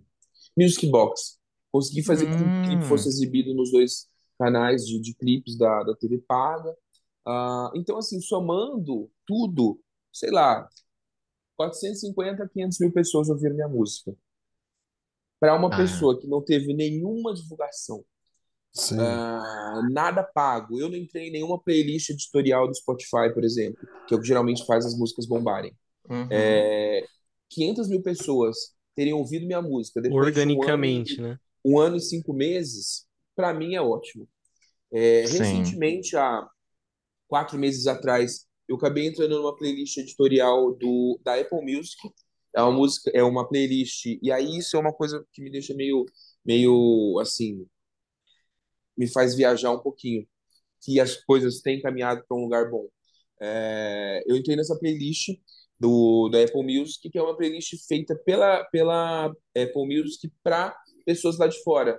A nome é Brazilian Party, festa brasileira. Então é para gringo ouvir.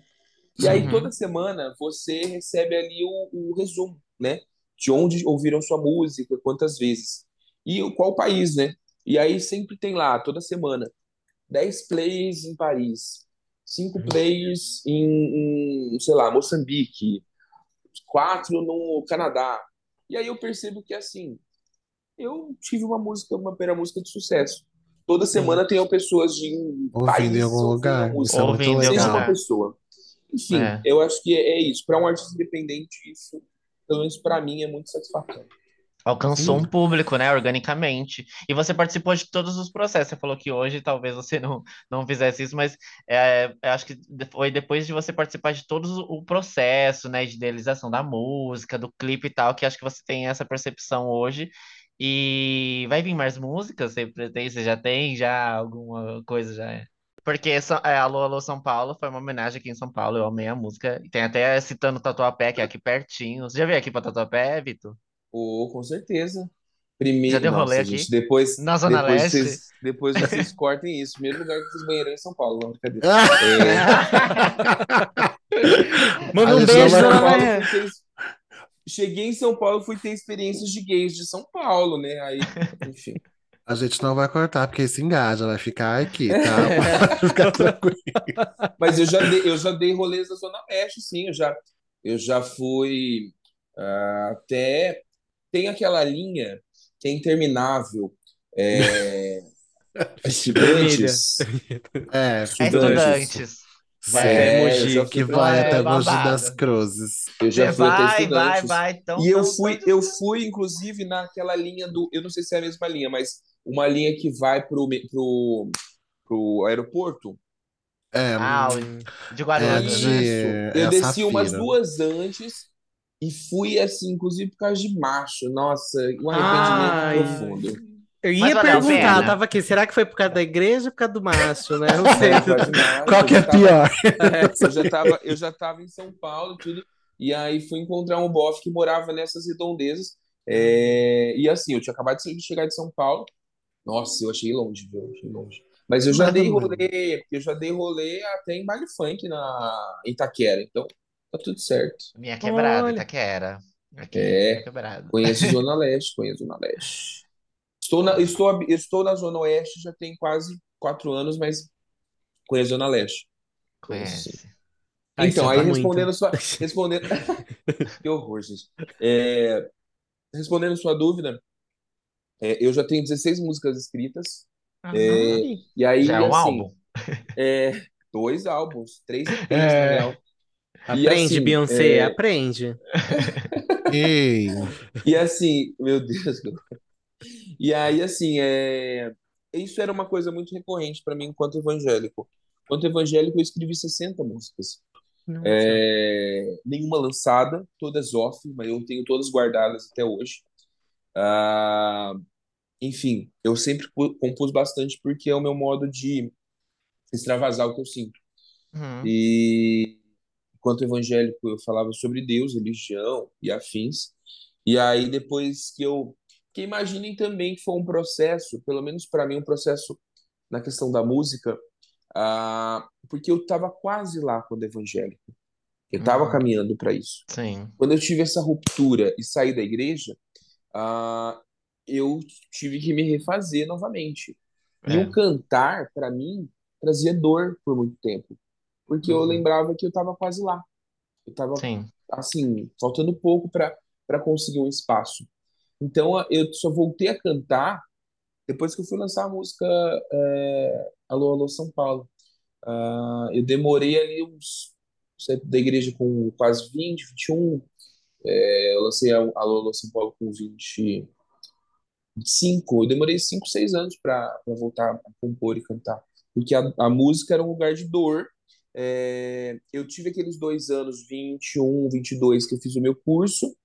Eu tive esse momento do, do musical, vim para São Paulo, depois de um tempo do musical, mas assim, o voltar a compor, o voltar a cantar mesmo, demorou um tempo. Teve um processo ali de, de refazer, de fazer as pazes, né? Refazer as pazes com a música e com a arte. Então, aí depois que eu lancei a Lolo São Paulo, já vieram essas 16 músicas que são escritas, e aí, detalhe, daí, não sei se vocês lembram, minhas músicas, elas vêm completas. Todas as 16 já tem tudo que eu quero que cada instrumento faça, o que vocais Meu façam, Deus do céu. É um workaholic. Então, É virginiano, não, né, Vitor? não, minha mãe que é. Passa um pouco, passa um pouco, Ah, passa um pouco. nossa, gente, é muita coisa. Muita coisa. Já É, tem algum. gente. Fala, pode amiga, falar, desculpa te interromper. Não, pode Não, falar. eu ia perguntar se você já tipo, tem alguma data que você planeja já começar a gravar ou não, ou você vai deixar para algum momento específico. Vai deixar fluir Então, naturalmente e eu, eu, eu tô, eu tô trabalhando bastante, assim, enquanto influenciador e modelo, para juntar grana para começar a lançar de novo no próximo ano. Eu Uhum. quero ter uma frequência maior de lançamento a partir do ano que vem. Pelo menos dois, um a cada semestre. Sim. É, E a, eu- na verdade, a minha intenção mesmo, né? Se as coisas derem certo, agora que nós temos um novo governo, é pegar alguma, algum incentivo, alguma grana de incentivo à cultura e Uhum. afins, para lançar já um EP de uma vez, né? Vamos ver como, como que isso vai caminhar. Mas a intenção era lançar um EP, né? Lançar pelo menos mais duas músicas solo, que é o que geralmente as pessoas fazem. É, umas três músicas solo, quatro, aí vem com um EP completinho. É, é a, a intenção é essa, né? Vamos ver como vai caminhar para isso, porque é bem caro, né? E aí tem o, o rolê que é, é, é- é meu de ser muito chato com a questão da música ser uma música orgânica. É, se eu quisesse lançar essas músicas, eu poderia pegar ali, pagar milão por cada uma e para um produtor que faça ela digitalmente e lançar as 16 de uma vez. Ele vai fazer tudo no computador, vai me cobrar mil por música, mas o trabalhinho dele, sei lá, vou gastar 20 mil numa, nas 16 músicas. Ou eu posso lançar ah, uma música só e gastar 20 mil em uma música só, né? Uhum. É, esse, esse é o, o parâmetro, assim, que é pesado, né, de se fazer. Uhum. Ah, só que eu sou um artista, eu me vejo assim, que é um artista natural da MPB, Uhum. que, que é uma banda se eu fosse o, o Tim Maia, eu falei, citei o Tim Maia porque o Tim Maia realmente é uma das minhas grandes referências. É, o meu sonho enquanto artista é ter um dia uma Vitória Régia, que era a banda dele, que é uma banda orquestral, né? Uma banda de metais, uma banda de, de, de que tem violino, é uma banda que tem um back vocal forte. É, enfim, esse é o meu grande sonho.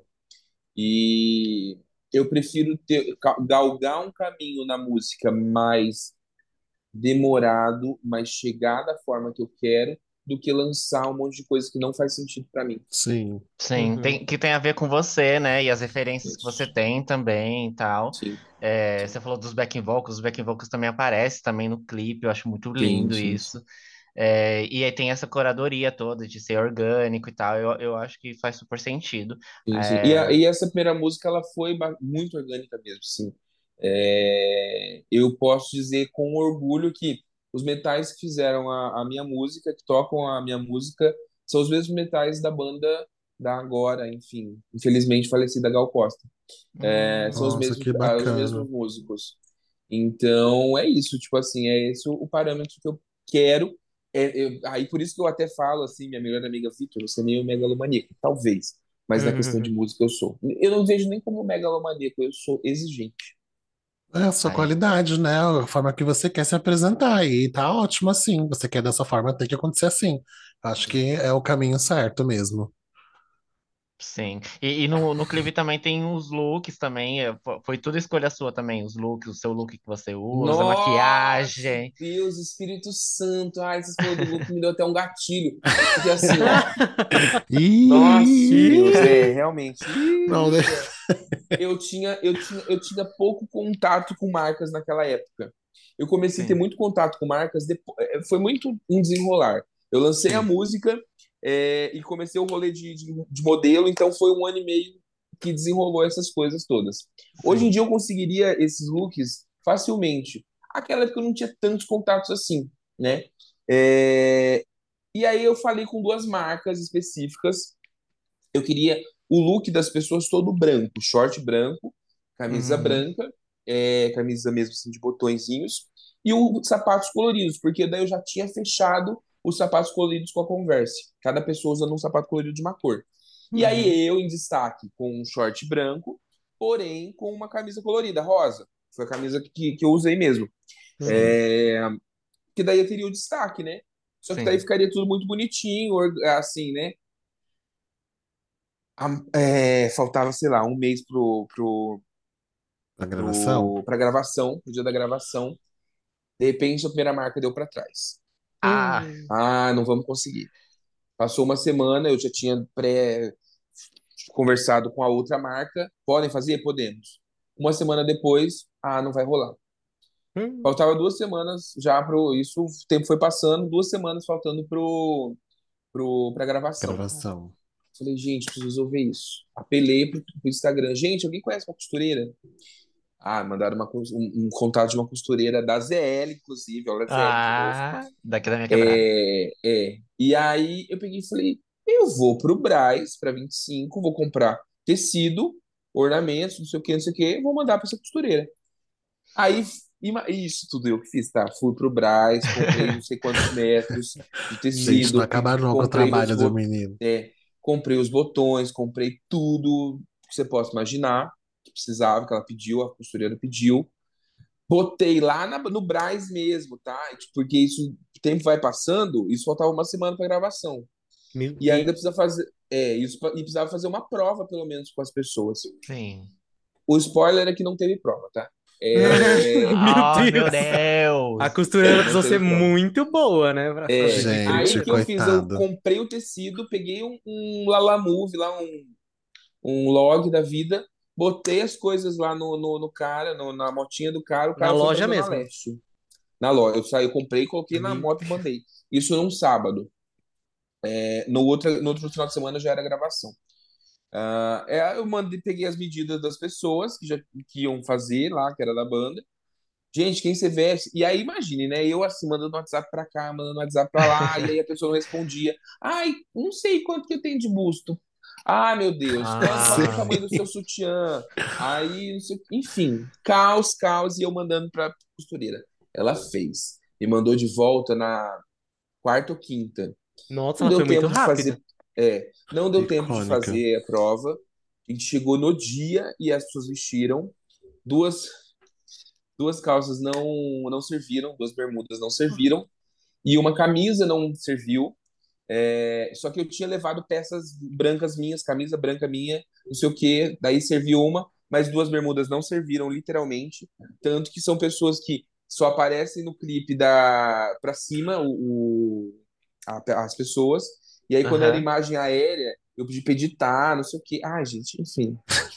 Não, não foi isso, assim. né? Perrengue, Isso. perrengue de artista, não tem Perrengue, jeito. bastidores. Tem ter. Aí, isso no caso da, das pessoas da banda. O meu look também foi um sacrifício. É, no final das contas, eu consegui que um artista, que é dono de uma marca chamada LED, ah, o Célio, fez à mão a, a minha camisa, pintou à mão, Nossa. ele mesmo, eh, e me mandou no sábado. Então, e a gravação No dia no da domingo. gravação. Ah, um Não, dia no- a da gravação gravação. foi domingo.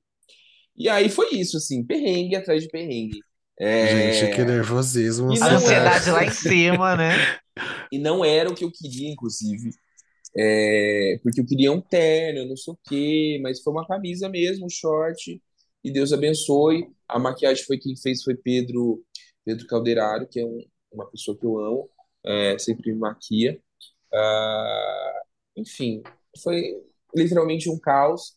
No dia da gravação do, no rooftop, a, a gente tinha até às seis para gravar. A gente chegou no rooftop, porque foi tudo no mesmo dia, tá? A, a gravação começou às 5 da manhã. A gente começa na luz, foi para fazer fotos que tem ali. Ai, como que é o nome ali Todas- São Bento?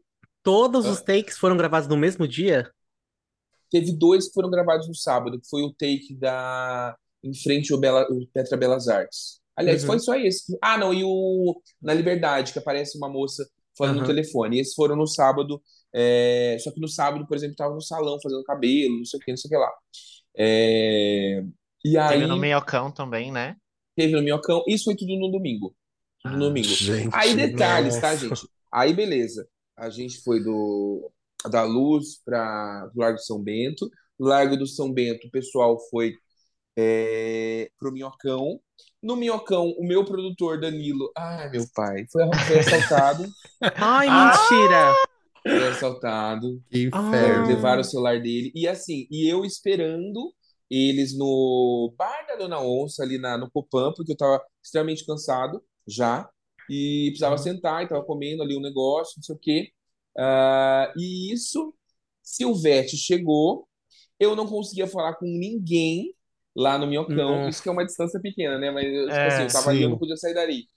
Aí, de repente, a produtor, uma outra produtora, que era assistente dele, é, alguém lembrou meu número de cabeça. Não me pergunte Nossa. como, porque ninguém sabe o número de cabeça de Nossa. ninguém. Como É, é eu, acho, possível? eu acho que foi o Vinícius, que foi- é um menino que aparece no clipe, que é, é, é um amigo, e eu acho que ele lembrou ali na hora. Que ele tava, todo mundo guardou o celular depois do assalto. É, e aí a Silvete chegou, e aí eu tive que ir lá enrolar a Silvete por meia hora. Ah, Silvete, ó, você pode esperar, o que ela tinha compromisso, enfim, chegou depois, o pessoal voltou, fez a cena da Silvete. Saímos da cena da Silvete, todo mundo foi almoçar. Chegamos no rooftop 4h15, 4h20 da tarde. A gente só podia ter gravado até 18 começou a chover. A gente gravou no rooftop, começou a gravar no rooftop umas 5h15 da tarde.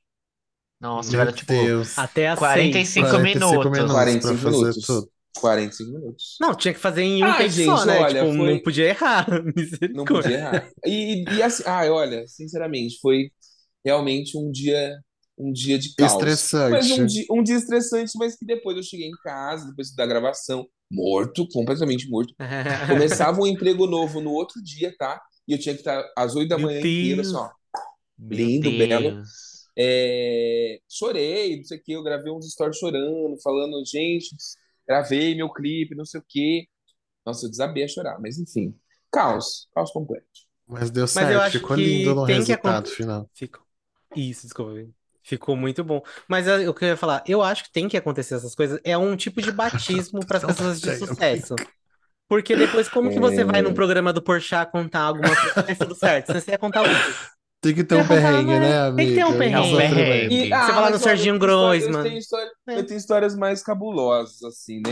É, eu, eu, quando eu tava no interior, eu trabalhei seis meses numa funerária. Então, isso daí já é uma. Nossa, Gente, ai, que horrível. Eu morro de medo, gente. Eu morro. meu A Deus. gente tem que trazer o Vitor pra falar sobre micos, então, porque com certeza ele vai É. ter coisa boa pra falar com a gente também, com certeza. Vai, vai render um episódio bom. Aí vem Peguei mais um defunto, processo. gente. Peguei defunto, mas enfim. O processo foi bem trabalhoso, mas o resultado ficou muito bom. Eu gostei bastante. E eu lembro, acho que dos seus stories, quando você finalizou, que você estava muito feliz mesmo. Você fez os stories comentando e tal, e depois você divulgou o clipe Primeira também. vez que eu chorei na, na, na frente de todo mundo, né? Eu gravei stories É. chorando. Nunca imaginei que faria isso, mas aquele dia eu tava exausto. E um, foi um mix de exausto de um, ah, ok, gravei. É isso. Validação, né? Finalmente eu consegui fazer o que eu queria. Blogueira tem que chorar no, Exato. nos stories, não É, tem é jeito. Tem que ter, né? tem que ter um choro, tem que ter um choro. Cancelamento, choro, entendeu? Faz parte. Faz A parte da trilha branca, de cabelo sucesso. preso, né? Faz parte da trilha de Meu sucesso. pai. Mas é, é isso. Tem mais alguma coisa, meninas, se vocês querem perguntar? Eu acho que não, amiga. A gente falou bastante coisa. Que acho que tá bom das coisas que a gente já perguntou pro Vitor. Vitor, você quer acrescentar alguma coisa? Tem alguma coisa que você queria falar pra É. gente? Nossa, é. Soltar alguma notícia sobre alguma música nova? alguma- Um spoiler pra Trabalho, né? 2023, de. Ah, sim, não. O spoiler para 2023 tem. É, eu, eu, eu, eu me considero uma. Eu, me, cons- eu não me considero em- diretamente um influenciador. Eu me considero um artista, um, um ativista que tem alguma visibilidade, alguma relevância. É, influenciador, aquela coisa, mostrar o dia a dia, É, enfim, eu não sou essa pessoa. Tem dias que eu tem, tem semanas que eu sumo do Instagram. Sim. blogueiro, assim, né? Uhum. Pontinhos mil todo dia. Eu não sou essa pessoa. Mas é, eu pretendo, a partir de 2023, expor mais e me mostrar mais e fazer mais conteúdos. Hum. Tem um cronograma de conteúdos, de vídeos, é, de look, de falar sobre saúde mental, ah, porque Legal. eu não falaria sobre tudo isso hoje em dia se eu não tivesse entrado na terapia. Faço terapia tem dois anos. Ah, enfim, então eu pretendo me expor mais. Então, para 2023, quem me seguir pode esperar mais conteúdos, é, mais conteúdos relevantes que façam sentido com aquilo que eu sou. É, e talvez me conhecer mais mesmo. Tem pessoas que têm impressões muito variadas a meu respeito. É, não passei ileso por, por, esse, por os- todos esses processos de ódio. Uhum. É, ao longo do caminho fui tendo rusga, fui, fui tendo, né, rusgas com muitas pessoas por traumas, por medos, por angústias, por não fazer terapia, até que veio a pandemia. Acho que no meu caso, a, a, o grande resumo do que a pandemia trouxe para mim foi um estar sozinho, observar meus monstros assim explícitos, falar Uhum. preciso dar um jeito nisso. É, então aí veio a, a terapia, veio o processo de autodescobrimento e hoje em dia eu consigo falar sobre todos esses assuntos de uma maneira tranquila por conta disso. Então, talvez acho que as pessoas ano que vem vão me conhecer um pouquinho mais. Você começou a fazer até então eu era terapia. mais. é, Oi? Você começou a fazer terapia depois da Sim, pandemia? sim, sim, sim, sim. Isso. Então, Aí. acho que é, talvez eu solucione algumas dúvidas que as pessoas têm ao meu respeito, porque eu briguei bastante nesses tempos, nesse, nesse até dois anos atrás, eu brigava bastante, grupo de Facebook, Twitter, não sei o quê. E aí tem pessoas que realmente têm várias impressões ao meu respeito, é, que não, algumas podem ser reais, outras não, mas em todo caso, acho que é bom a partir do ano que vem, pelo menos para aquilo que eu pretendo, é, que é me expor mais, é colocar ali alguns pingos nos is e, e me abrir mais, me mostrar mais e falar aquilo que eu sou, toda a minha trajetória, porque eu chego em São Paulo, quando eu chego em São Paulo, eu chego muito destruído também, né? É, Uhum. Sim. por tudo que eu tinha passado. Então, é, eu não gosto muito da palavra desconstrução, mas eu fui me reconstruindo Uhum. é, ao longo desses últimos anos. Eu tive que observar tudo aquilo que foi destruído e me reconstruir. Então, eu acho que é, a partir do ano que vem, quem me segue pode esperar um pouco mais de exposição de várias coisas. Ah, é muito legal. Eu gosto muito da confiança, é, do jeito que você fala. Você fez Sim. muitos vídeos agora também durante as eleições também, né? Deu uma, uma boa engajada para ajudar também na, na questão do, é, do Lula se eleger também. Eu achei muito é, bom o conteúdo que você fez, tanto no Twitter quanto no Instagram. Você produziu vídeos também. É, e aí a gente viu também Felipe Neto também fazendo é, conteúdos assim também. E eu também vi você também nos stories é, comemorando, atingindo novos números de seguidores e tal, e fazendo aparentemente fazendo algo que você gosta muito, né? É se comunicar, falar com a galera. É, você fala muito bem, você tem uma oratória ótima, assim, tipo assim, invejável. Sim. Eu queria falar desse jeito. E é isso, Bi. Muito sucesso, muito sucesso. Admiro muito você. Muito obrigado por ter aceitado o convite de vir aqui, eh, falar um pouquinho da sua história pra gente, conversar um pouquinho, bater um papo. E eu quero que você volte outras vezes também para fazer, para jogar, para falar sobre outros assuntos, falar sobre música, falar sobre o seu álbum, falar sobre os seus novos trabalhos. Estou muito feliz que você aceitou o convite. Muito obrigado. Imagina, imagina, gente. É, esse trabalho que eu fiz na, na, na época da eleição foi algo que envolve aquele rolê que eu falei de ativismo, né? Eu gosto Uhum. de abraçar causas, e eu abracei realmente essa causa da- das eleições. Falei, gente, eu preciso, pelo menos dentro do meu nicho, dentro daquilo que eu vivenciei, porque todos os meus três vídeos eles falavam sobre a questão da religião, tentando ali é, impactar de forma, de alguma forma, pessoas que estão dentro da igreja, porque foi feita uma, uma campanha muito pesada Sim. para os evangélicos não votarem no, no, no Lula. Então, ah, foi minha forma de tentar ajudar. E no Twitter eu tava no modo 100% treta, era comentário atrás de comentário, respondendo gente. É, nossa, o Twitter foi uma, uma loucura. O Instagram ainda dá- tem um público mais controlado ali É. dentro do seu nicho. Agora, o Instagram, realmente eu desativei as notificações porque eu nem, nem, nem queria ver o que estava acontecendo. Eu só comentava, publicava e, e ia viver a vida. Mas, é, enfim, de graças a Deus, vencemos. E é isso. Mas Vencemos, obrigado pelo- Vencemos. Bem, Obrigado obrigado pelo- por pelo isso. convite. obrigado pelo convite, aceito bem mais vezes. Obrigado, Vitor. Mais alguém, Então é gente? isso. Vamos para ler subir, amiga? Vamos, vamos para a Subir, que é o nosso quadro de indicações aqui do podcast. E vamos começar. O Vitor, você trouxe alguma coisa para indicar pra gente? Vamos começar pelo convidado. Olha, indicar. Além de você, indicar. a sua, seu, seu Instagram, arroba É, eu já deixa Vitor, suas redes, É, sua é, tudo a música. sua música, o clipe. V-I-T-T-U, dois T's, U. Sem sobrenome, porque se a Anitta não precisa de sobrenome, tem dois T's, eu também não preciso, tenho dois T's. É, Tá certo, É isso isso. mesmo. eu, É sei, eu sobre. sempre quando eu pergunto o meu sobrenome, ah, a Anitta não precisa e tem dois T's, então É essa é a minha marca. É, enfim, É, nossa, indicação, nossa, eu sou péssimo com indicações. Alguma É, série. ah, sim, indicação, a, a série da Wanda, a Vandinha. Tudo Ah, de bom, amei, amei Sim. muito. Nota 10, Eu amei amei. muito. Nota Todos 10 assistam, mesmo. porque eu amei.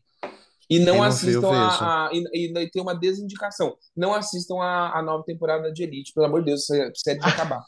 Ai, Que- sério? Que interminável. Eu nunca indiquei, sempre detestei, eu critico muito e é isso, não, Não, até a suporto. quarta Não temporada eu assistam assisti. É. Até a quarta até eu o quarto, Agora essa última, também. gente, Deus amado.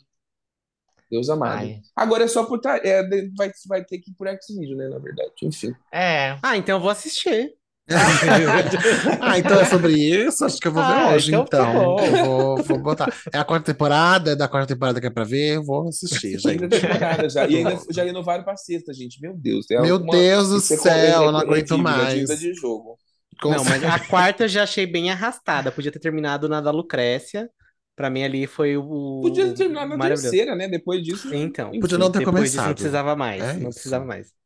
Eu podia ter perdoar. começado assim, pelo, pelo menos a gente conheceu o Omar Ayuso, que é um gostoso. Então, É. Podia, podiam ter renovado Sense8 em vez de ter feito É, Elite. aí É cancela o sobre Sense8. Ai, Podiam ter triste. Isso. Enfim, tocou no meu gatilho agora, hein? E aí, Cleiton, você tem alguma indicação? Gente, eu vou indicar uma série bem bobinha. Não, não, acho que a série não é talk show que fala. Sei lá, gente. É uma série que tem na Netflix que faz de reformas inacreditáveis. Uma galera que invade sua casa e reforma ela completamente em 12 horas. É simplesmente Gente, maravilhoso. É aonde muito legal. Amiga, eu queria muito. É muito legal uma série pra você ver, pra ficar offline da, da vida. Você só vai ver o povo com uma casa linda, eles reformam, dos, fazem tudo, gente. É inacreditável. Tipo, 300 pessoas entram na casa e transformam ela em uma casa nova em 12 horas. Você sai 7 horas da manhã pra trabalhar e chega às 7 horas da noite em outra casa. Parece que desmontaram e colocaram lá um disco voador, abduziu e botou uma casa nova. É sensacional. Tem umas, tem umas cenas muito lindas, muito emocionantes, e eu gosto de coisinha assim. Então, se você quiser ficar numa nice e ver uma coisinha pra você fazer a unha, comer e jantar, alguma coisinha, você bota essa série que você vai gostar. Tá na Netflix, Reformas Inacreditáveis. É muito legal. Chique. Olha. E você, Hiroshi? Amiga, não tenho nada. Nossa, Parabéns. Parabéns. Porque eu sou Parabéns. profissional, não me preparei, tá bom? Nossa, nem sabia que ia gravar hoje, né, amiga? Nem, nem Eu- lembrava. Não, mentira. Lembrava, mas eu não, não tenho nenhuma indicação. Nada que, que seja. Porque o que eu tô vendo, eu tô assistindo Vandinha ainda, então eu tô um pouco atrasado. Então eu não, eu não tenho nada novo pra indicar. Eu tô atrasado com as coisas que já saíram, né?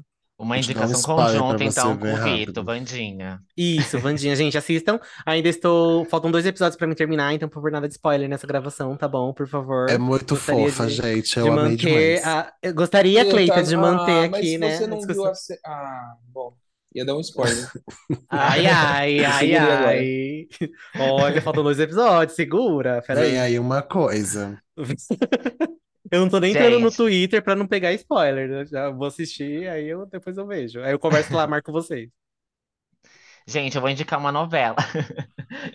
É, todas as flores, todas as Ai, flores. você começou! Comecei, Bi. Tô E eu- relutando. Porque eu terminei Pantanal, e aí eu tava apaixonado por Pantanal, né? Eu fiquei, ai meu Deus, eu preciso de uma novela. E aí o pessoal tava falando que Todas as Flores é legal. Aí eu É. comecei a assistir, eu tô gostando. Tem a Regina Casé, tem a Sophie Charlotte. É, E é isso, gente. A novela tá muito gostosa. É, E tem só no Globoplay, não passa, né? No, no canal aberto da, da Globo. Tem só no aplicativo, no site do Globoplay. Mas vale muito a pena. Quem é noveleiro aí, quem ainda não começou a assistir, eu indico Todas as Flores. Trama é que- muito boa. Muito, muito, é, muito boa me mesmo. surpreendeu. Então é isso, meus amores. Muito obrigado por esse episódio. Obrigado, Vitor, de novo, por ter aceitado o convite. Volte mais vezes. E obrigado você que ouviu até aqui. É, bom fim de semana. Tá saindo na quinta-feira, né? O episódio. Bom fim de semana, boa sexta, bom fim de semana para vocês. É isso, um beijo. Um beijo, pessoal. Muito obrigado, Vitor, de verdade. Já divulga, por favor, pra gente a sua agenda de 2023, porque a gente quer que você volte mesmo e já quer deixar aqui gravado que você vai aceitar voltar, entendeu? Que Não tô te vai coagindo voltar, nem já nada. tá aceito, já tá aceito, gente. Obrigado. Obrigado verdade. Obrigadão. gente. Vitor, eu amei sua participação, amor. Gente, até semana que vem. E é isso. Um beijo, Beijo, e pessoal. tchau. Obrigado. Tchau, Um tchau. beijo. Tchau, tchau.